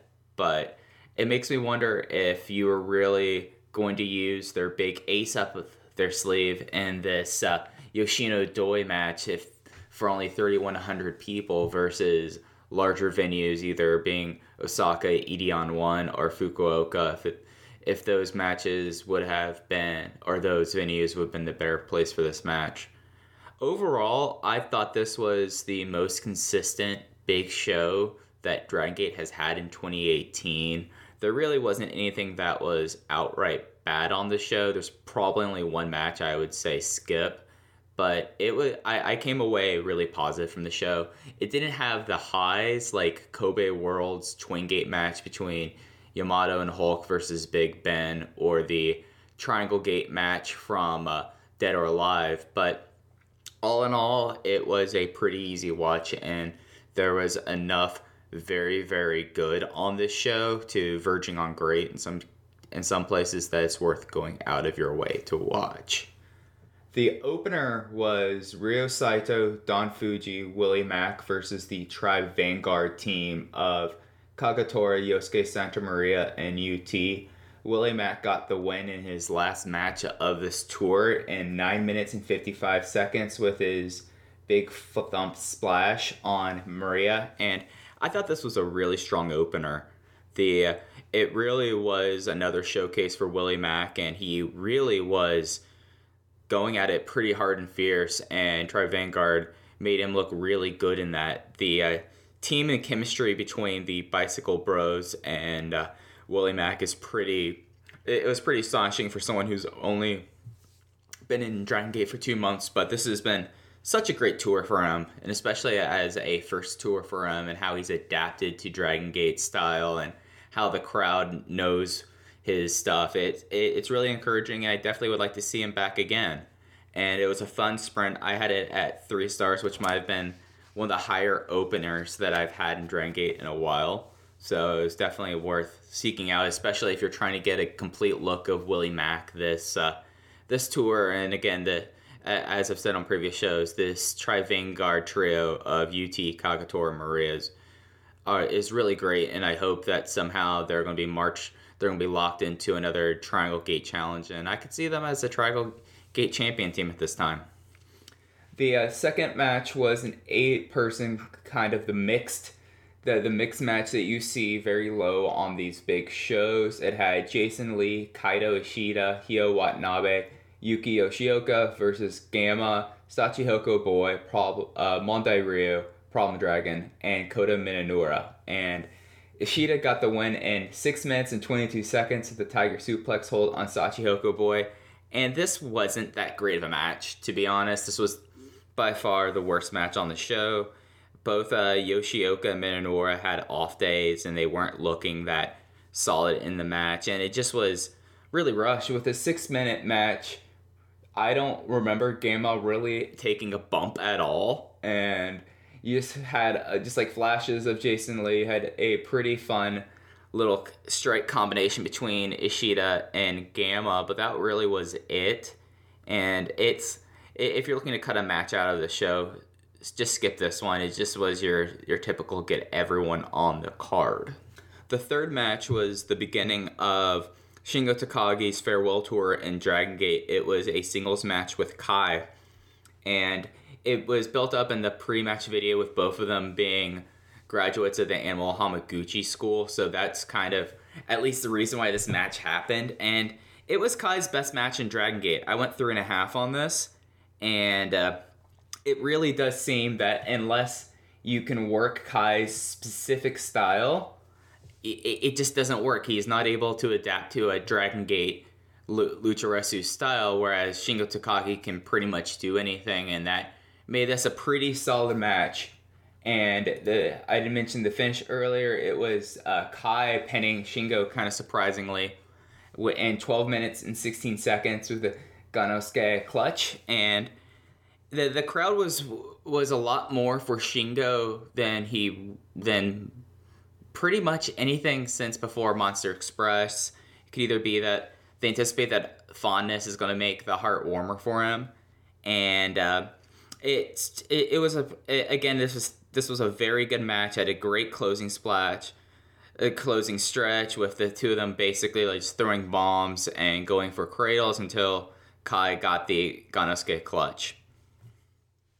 The fourth match was the Natural Vibes versus Antias All Out War elimination match, where before the match started, they debuted that that Antias has now changed to red, which stands for Real Extreme Diffusion, and the I guess this is the best time to get into this about red. They just it this unit was dead on arrival. Uh, the, the crowd was either dead silent for for like Eita's promo before the match and just really couldn't give a uh, just couldn't care either way about it and they the the, the other big surprise of the of X being Kazuma Sakamoto was met with utter silence. The crowd either didn't know he, who he was or just was so deflated by seeing him that they just sat on their hands during that. And he's Kazuma doesn't really fit into Dragon Gate at all. I, I don't know who fits in less, him or Kai, and it's really not encouraging that with uh, with Strong Hearts and CIMA now popping up everywhere, this the show happened less than 24 hours after Strong Hearts made their debut in DDT. That Dragon Gate's going for Wrestle One cast offs. It's not the, the, the crowd just the it's not a good portend for the company's future or at least being able to read what the crowd wants when you, you build that someone's going to be this big mysterious X and it's a guy that your crowd either hasn't heard of or just think he stinks and just don't want to show any display of hatred towards. But that all being said, Red won this match. It from five five eliminations to three and 23 minutes and 49 seconds. Going through the eliminations real quick, Horiguchi got the first elimination of Takashi Yoshida in 11 minutes and 12 seconds with the backslide from heaven. That was very quickly followed up by a series of eliminations. Shimizu eliminated both Brother Yasshi and Genki Horiguchi, the first at 1224 and the second at 1239 with the shot put slam on both. KZ got a running elbow smash elimination of Kanda at 1341. The one um, over the top rope elimination happened at 1348 with Tominaga managing to trick Shimizu into falling out of the ring. And then Kazuma got his only elimination in 15 minutes and 51 seconds on Tominaga. And then the final two eliminations were both from Ben-K as he speared Susumu at 1943 and gave KZ a Ben-K bomb at 2349. And this was a match that really was, it, it, it really was separated into parts. The opening part of it really wasn't much. It was kind of slow. It just was just a back and forth that really up until about the eight minute mark, not a whole lot was going on, and it was kind of. Uh, it, it was really lackluster in comparison to the other elimination matches that Dragon Gate has had. But as soon as things picked up, first with uh, Genki Horiguchi doing the uh, backslide from heaven very early, kind of letting the crowd know oh, we're getting into an elimination stretch because then there were in a period of less than three minutes there were five eliminations and they all came pretty fast and heavy especially with uh, shimizu doing the uh, the shot put slam on both horiguchi and Yasshi in short order that that was a good way of kind of setting shimizu up to look strong especially considering that he was going to get eliminated like a dipshit that he is. And the only thing that was really kind of a negative with that was you could tell that KZ was trying to do the fake uh, the the fake elimination save where someone like where someone holds you back right as the three count happens and then you get let go and you dive to try to break it up and I don't know who on red was supposed to be preventing that but it just it didn't look so great and then uh, and, and then the final stretch when it was down to two on two between Ben-K and Kazma versus Susumu, Yokosuka, and KZ was actually really great. That that, that uh, finishing stretch saved this from being a very mediocre elimination match. And really, Ben-K looked like an absolute monster in it. He's easily the person in red at this moment who most looks like a dominating heel. The, the he's kept the uh, short tights look and he has the contacts and it gives him kind of a Terminator vibe, which really fits well I, I feel like it fits his character a lot more than the quiet the, the quiet like muscle man and mon and maximum and the gear looks a lot better too and the moments with Susumu and Ben-K were really great you can tell that these two already have a bunch of chemistry with each other and the only thing that i could really say detracted from this finishing stretch of basically shimizu and not shimizu pardon me susumu and KZ just fighting for their lives against a man monster was Kazma was just there. He did he, he did do a, a top rope power bomb through a table on KZ that was pretty that that looked pretty good. But other than that, he didn't contribute much to this match at all. It really was the uh, Ben-K show for the rest of it. But really, the, this last five minutes, or this last eight minutes, as soon as uh, Tominaga gets eliminated, and it's two on two, is really worth watching. The, the, the first eight minutes weren't so great. The, the the stretch of eliminations were pretty good, other than the really noticeable KZ trying to act like he was going to make the save but couldn't.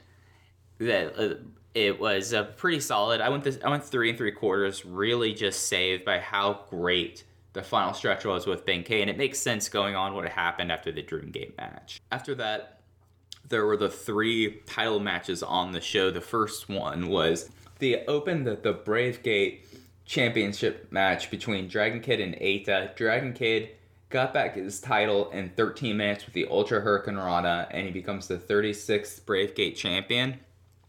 And a lot like the the, the elimination match, this was a match of this was a match of like distinct segments into it. The first three or four minutes was a really fast brawling pace where the where we kind of got to see the best of Eita and DK technically, and then it went into a just a plunder part with Eita just attacking of chairs, getting a very close count out, and then leading into the final stretch with Eita's barbed wire board, and the plunder stuff was all right. The the barbed wire board was by far the best part of it, where where, where Dragon Kid reversed Eita into, with a uh, head scissors through the barbed wire board, and there there was a really uh, cool moment where with all the cheating, Yagi just doesn't have it had enough of it and attacked uh, Eita with a really stiff looking clothesline, and this was. In my opinion, the best of the Eita and DK feud and even saying that, I only had this match at three and a quarter. It just these two, considering how long their feud and the storyline's been, that their chemistry isn't where it should be, especially for someone like Dragon Kid who has had really strong storied rivalries. This one just misses the mark, and they had to get the title off of Eita. I mean, if he's going to lead Red, you don't want your your heel unit leader to be just your secondary champion. It makes the unit look even more weak than it already is. So it looks like that it's time for Eita to move on. He's not figuring into the Dreamgate picture yet, but I wouldn't be surprised if the after the challenge at Gate Destiny, if it doesn't if Yoshino retains, that Eita might be someone at a at another title match. I don't think he's a Final Gate challenger. I think like you you might as well go with either KZ or Susumu there if that's the case. But it just it, it Eita needed to drop the Brave Gate. It just wasn't working for him, and Dragon Kid is a known quantity here. And might as well have him hold it before someone else takes it. Hopefully, someone of the younger generation. The semi-main event was the Open the Twin Gate Championship match with Yamato and BB Hulk versus the um, Mochizuki Dojo team of Masaki Mochizuki and Shun Skywalker. Yama Hulk got the defense in 21 minutes and 32 seconds, with Hulk pinning Skywalker with the uh, with the first flash, and it's the second defense for the team. And I had this match at four and a quarter. It really, it, it's really remarkable how this tag team has really revitalized Hulk's career. He's someone that looked like he was on last legs before Kobe World, and he's put together a surprisingly strong fall. And th- th- this was a this was a tremendous match. The big story from uh, about it was Yamato being a huge bully to both Mochizuki and Shun, and especially Shun, and having Shun play a really strong face in peril for a match that was 21 minutes long.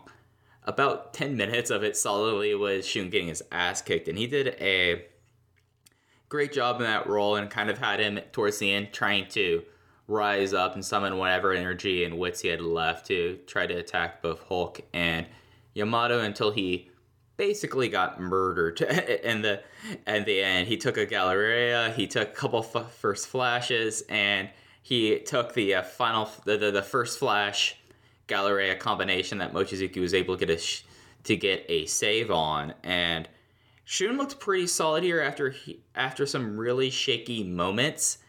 This was the third straight show that he had a dive that he almost died on, and it was a just a springboard splash to the outside where he was really short on it, and it was really noticeable how short he was and Yamato and Hulk had to save him on that.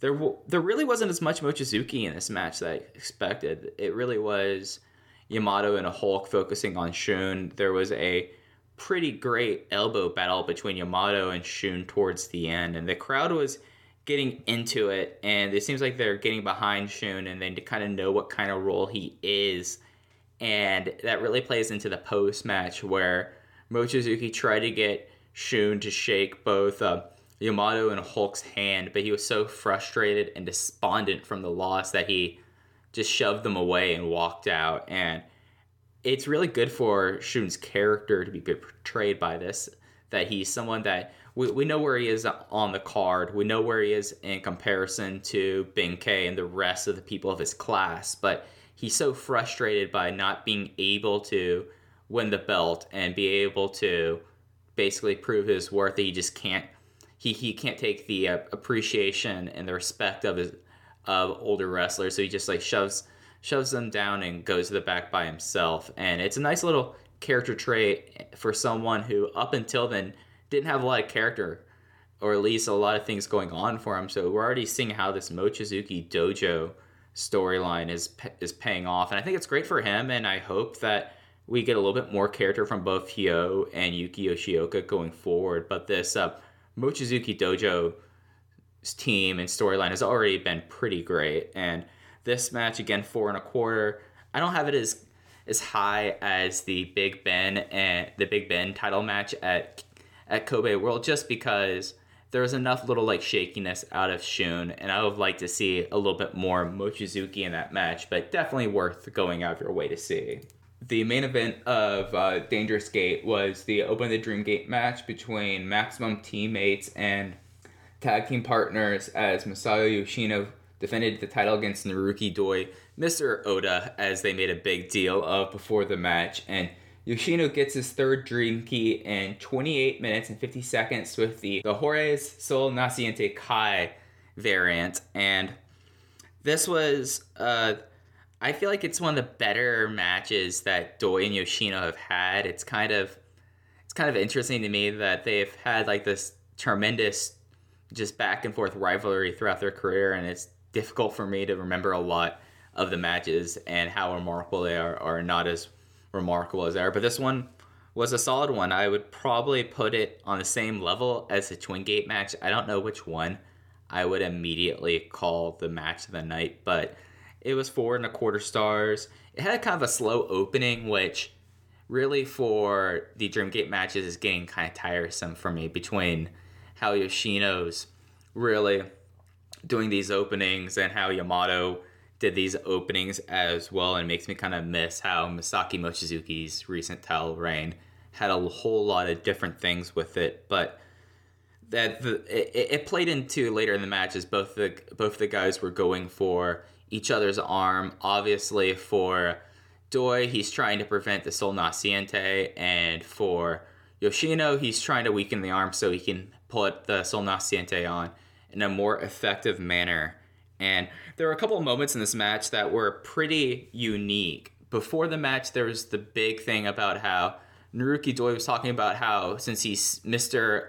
Oda City, that he was going to find a way to put Yoshino out with a new finishing move. And we didn't really see anything of it, but he really teased the muscular bomb in more ways than he has in the last few years. I counted at least three attempts, and the last one was actually really neat because Yoshino struggled out of it and was trying to crawl through, but then then Doi put the uh, Sol Naciente on himself, and it, it was a really long Sol Naciente attempt, and it, for the crowd and the audi- the crowd in Oda, they were biting and they thought that this could be the title change. I've talked to other people like Case who watched this match unspoiled that bought that as the possible finish, and that was really really neat the other side of this is there were so many attempts of both the uh, muscular bomb and Yoshino went for the top rope lightning spiral and I can't remember the last time he hit the top rope lightning spiral so I don't even know why he bothered for that. He just kind of those were the little things that took this away from this match being one of those incredibly high top tier Dreamgate matches, but still was a incredible match. There was a there was a dive where Yoshino went for a tope suicida where where Yoshino went for the tope suicida and Doi barely caught him and he almost compl- Yoshino almost completely overflew him and was almost hit the ramp and that was really kind of incredible. And this again was Yoshino's best match by far this title reign. I mean, in comparison to the Shingo Takagi match that the finish kind of came out of nowhere and how terrible the Yoshida match was, this was a very good match that is kind of the match that you want to pad out your Dreamgate title reign with. That you want to have like these matches and a couple matches that were a little bit higher. That like just looking at Mochizuki's last reign, this probably would have been the weakest match of Mochizuki's reign because Mochizuki had so many so many high level Dreamgate matches. But for Yoshino, this is the best one so far, and really, it seems like to me, at least personally, we've reached the end of this reign, especially with the post match where Red came down and attacked both of them, and Eita nominated Ben-K as the next Dreamgate challenger, and that looks like that's going to that has been signed and will be happening at Gate of Destiny in November. So we're, we're at this place where with Yoshino where there just aren't as many top line Dreamgate matches for him left. I mean, Shingo Takagi will be gone, but he's already had that match. You probably wouldn't have another Mochizuki challenge until far down the line. I guess Susumu, but Susumu's kind of had his title matches, had his, his short reign is back down in the picture, and I don't know why you go for Susumu when you still had KZ there. So to me personally, it looks like that this title reign is reaching to a point where they where Yoshino served his purpose. He stabilized the company after the split and they really have to find out who out of these young guys can really carry the company into the future and with, with how he's been wrestling right now and how he's been and how he's portrayed in his unit Ben-K is the right person and he's not getting any younger. He's already had his he's already had a very good Dreamgate challenge earlier this year. And for Red's sake, they need someone to make the unit some sort of a factor and not just have them be this useless heel unit that's just Berserk version 3. And uh, and it makes this upcoming Gate of Destiny match really important, at, at least for the near future of what's going to happen in Dragon Gate. But going back to Dangerous Gate, again, this so far is my big show of the year. It's nothing blow away, but really, when you have a show that only one match out of seven is below three stars and you have two four star matches, you have to recommend the show as going out of your way to watch, and that's how I felt about it. Closing out this edition of Open the Voice Gate, I'm going to take a look at the two early October cards that will be on Dragon Gate Network. They will both air by the time of our next show. Case will be joining me and we'll be doing a deep dive into the Dragon Gate career of Shingo Takagi. But before that, we have a show on October 2nd and a show on October 7th. The second one's from Korakuen Hall and it has Shingo Takagi's final Dragon Gate match in Tokyo as the main event. The opener is the Natural Vibes team of KZ, Susumu Yokosuka, Brother Yasshi versus Mondai Ryu slash Problem Dragon, Kota Minoura, and Hiroshi Yamato. It's interesting that KZ is doing openers both on this and on October 7th. I this is the first time I really remember him being down in the opener since Natural Vibes form, so that's kind of interesting. Hopefully, Minoura has a bounce back from a disappointing match at Dangerous Gate, and uh, with Hiroshi Yamato, at least we'll get the charming entrance. Match 2 has the Bicycle Brothers team of Ryo Saito and Don Fujii facing Genki Horiguchi and Gamma.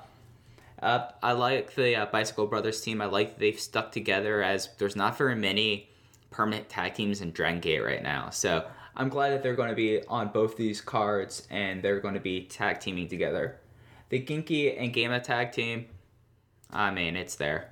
Uh, match three is uh, Punch Tominaga versus Kai and Wolf. Uh, as I said earlier, I don't think Kai works in Dragon Gate. I've said this now several times across several episodes, and I don't think Punch Tominaga is going to rustle his side, his style, so this isn't going to be very good. Match four, however, looks really exciting to me. It is a uh, Tribe Vanguard versus Mochizuki Dojo eight person tag team match with Yamato, Kagetora, Yosuke San Maria, and UT against the full complement of Mochizuki Dojo, so that's Mochizuki, Shun Skywalker, Hyo Watanabe, and Yuki Yoshioka. As it, I really love this uh, trio of Kagetora, Maria, and UT. It's cool that Yamato is going to team with them for the night, and we really haven't seen the full complement of Mochizuki Dojo together. So I'm psyched to see how they are, and they're in a they're in a higher spot than usual on the card. Maybe the uh, whole maximum imitation maximum situation would be settled by the end of the night because match five is Jason Lee, Dragon Kid, and Kaito Ishida against the red team of Takashi Yoshida, Yasushi Kanda, and Kazuma Sakamoto. And that might be my least favorite possible combination of red partners. So that's I'm not too excited about that side, but I've, they really need to figure out where they're going with this maximum Dragon Kid Ishida storyline really they now both have maximum gear and max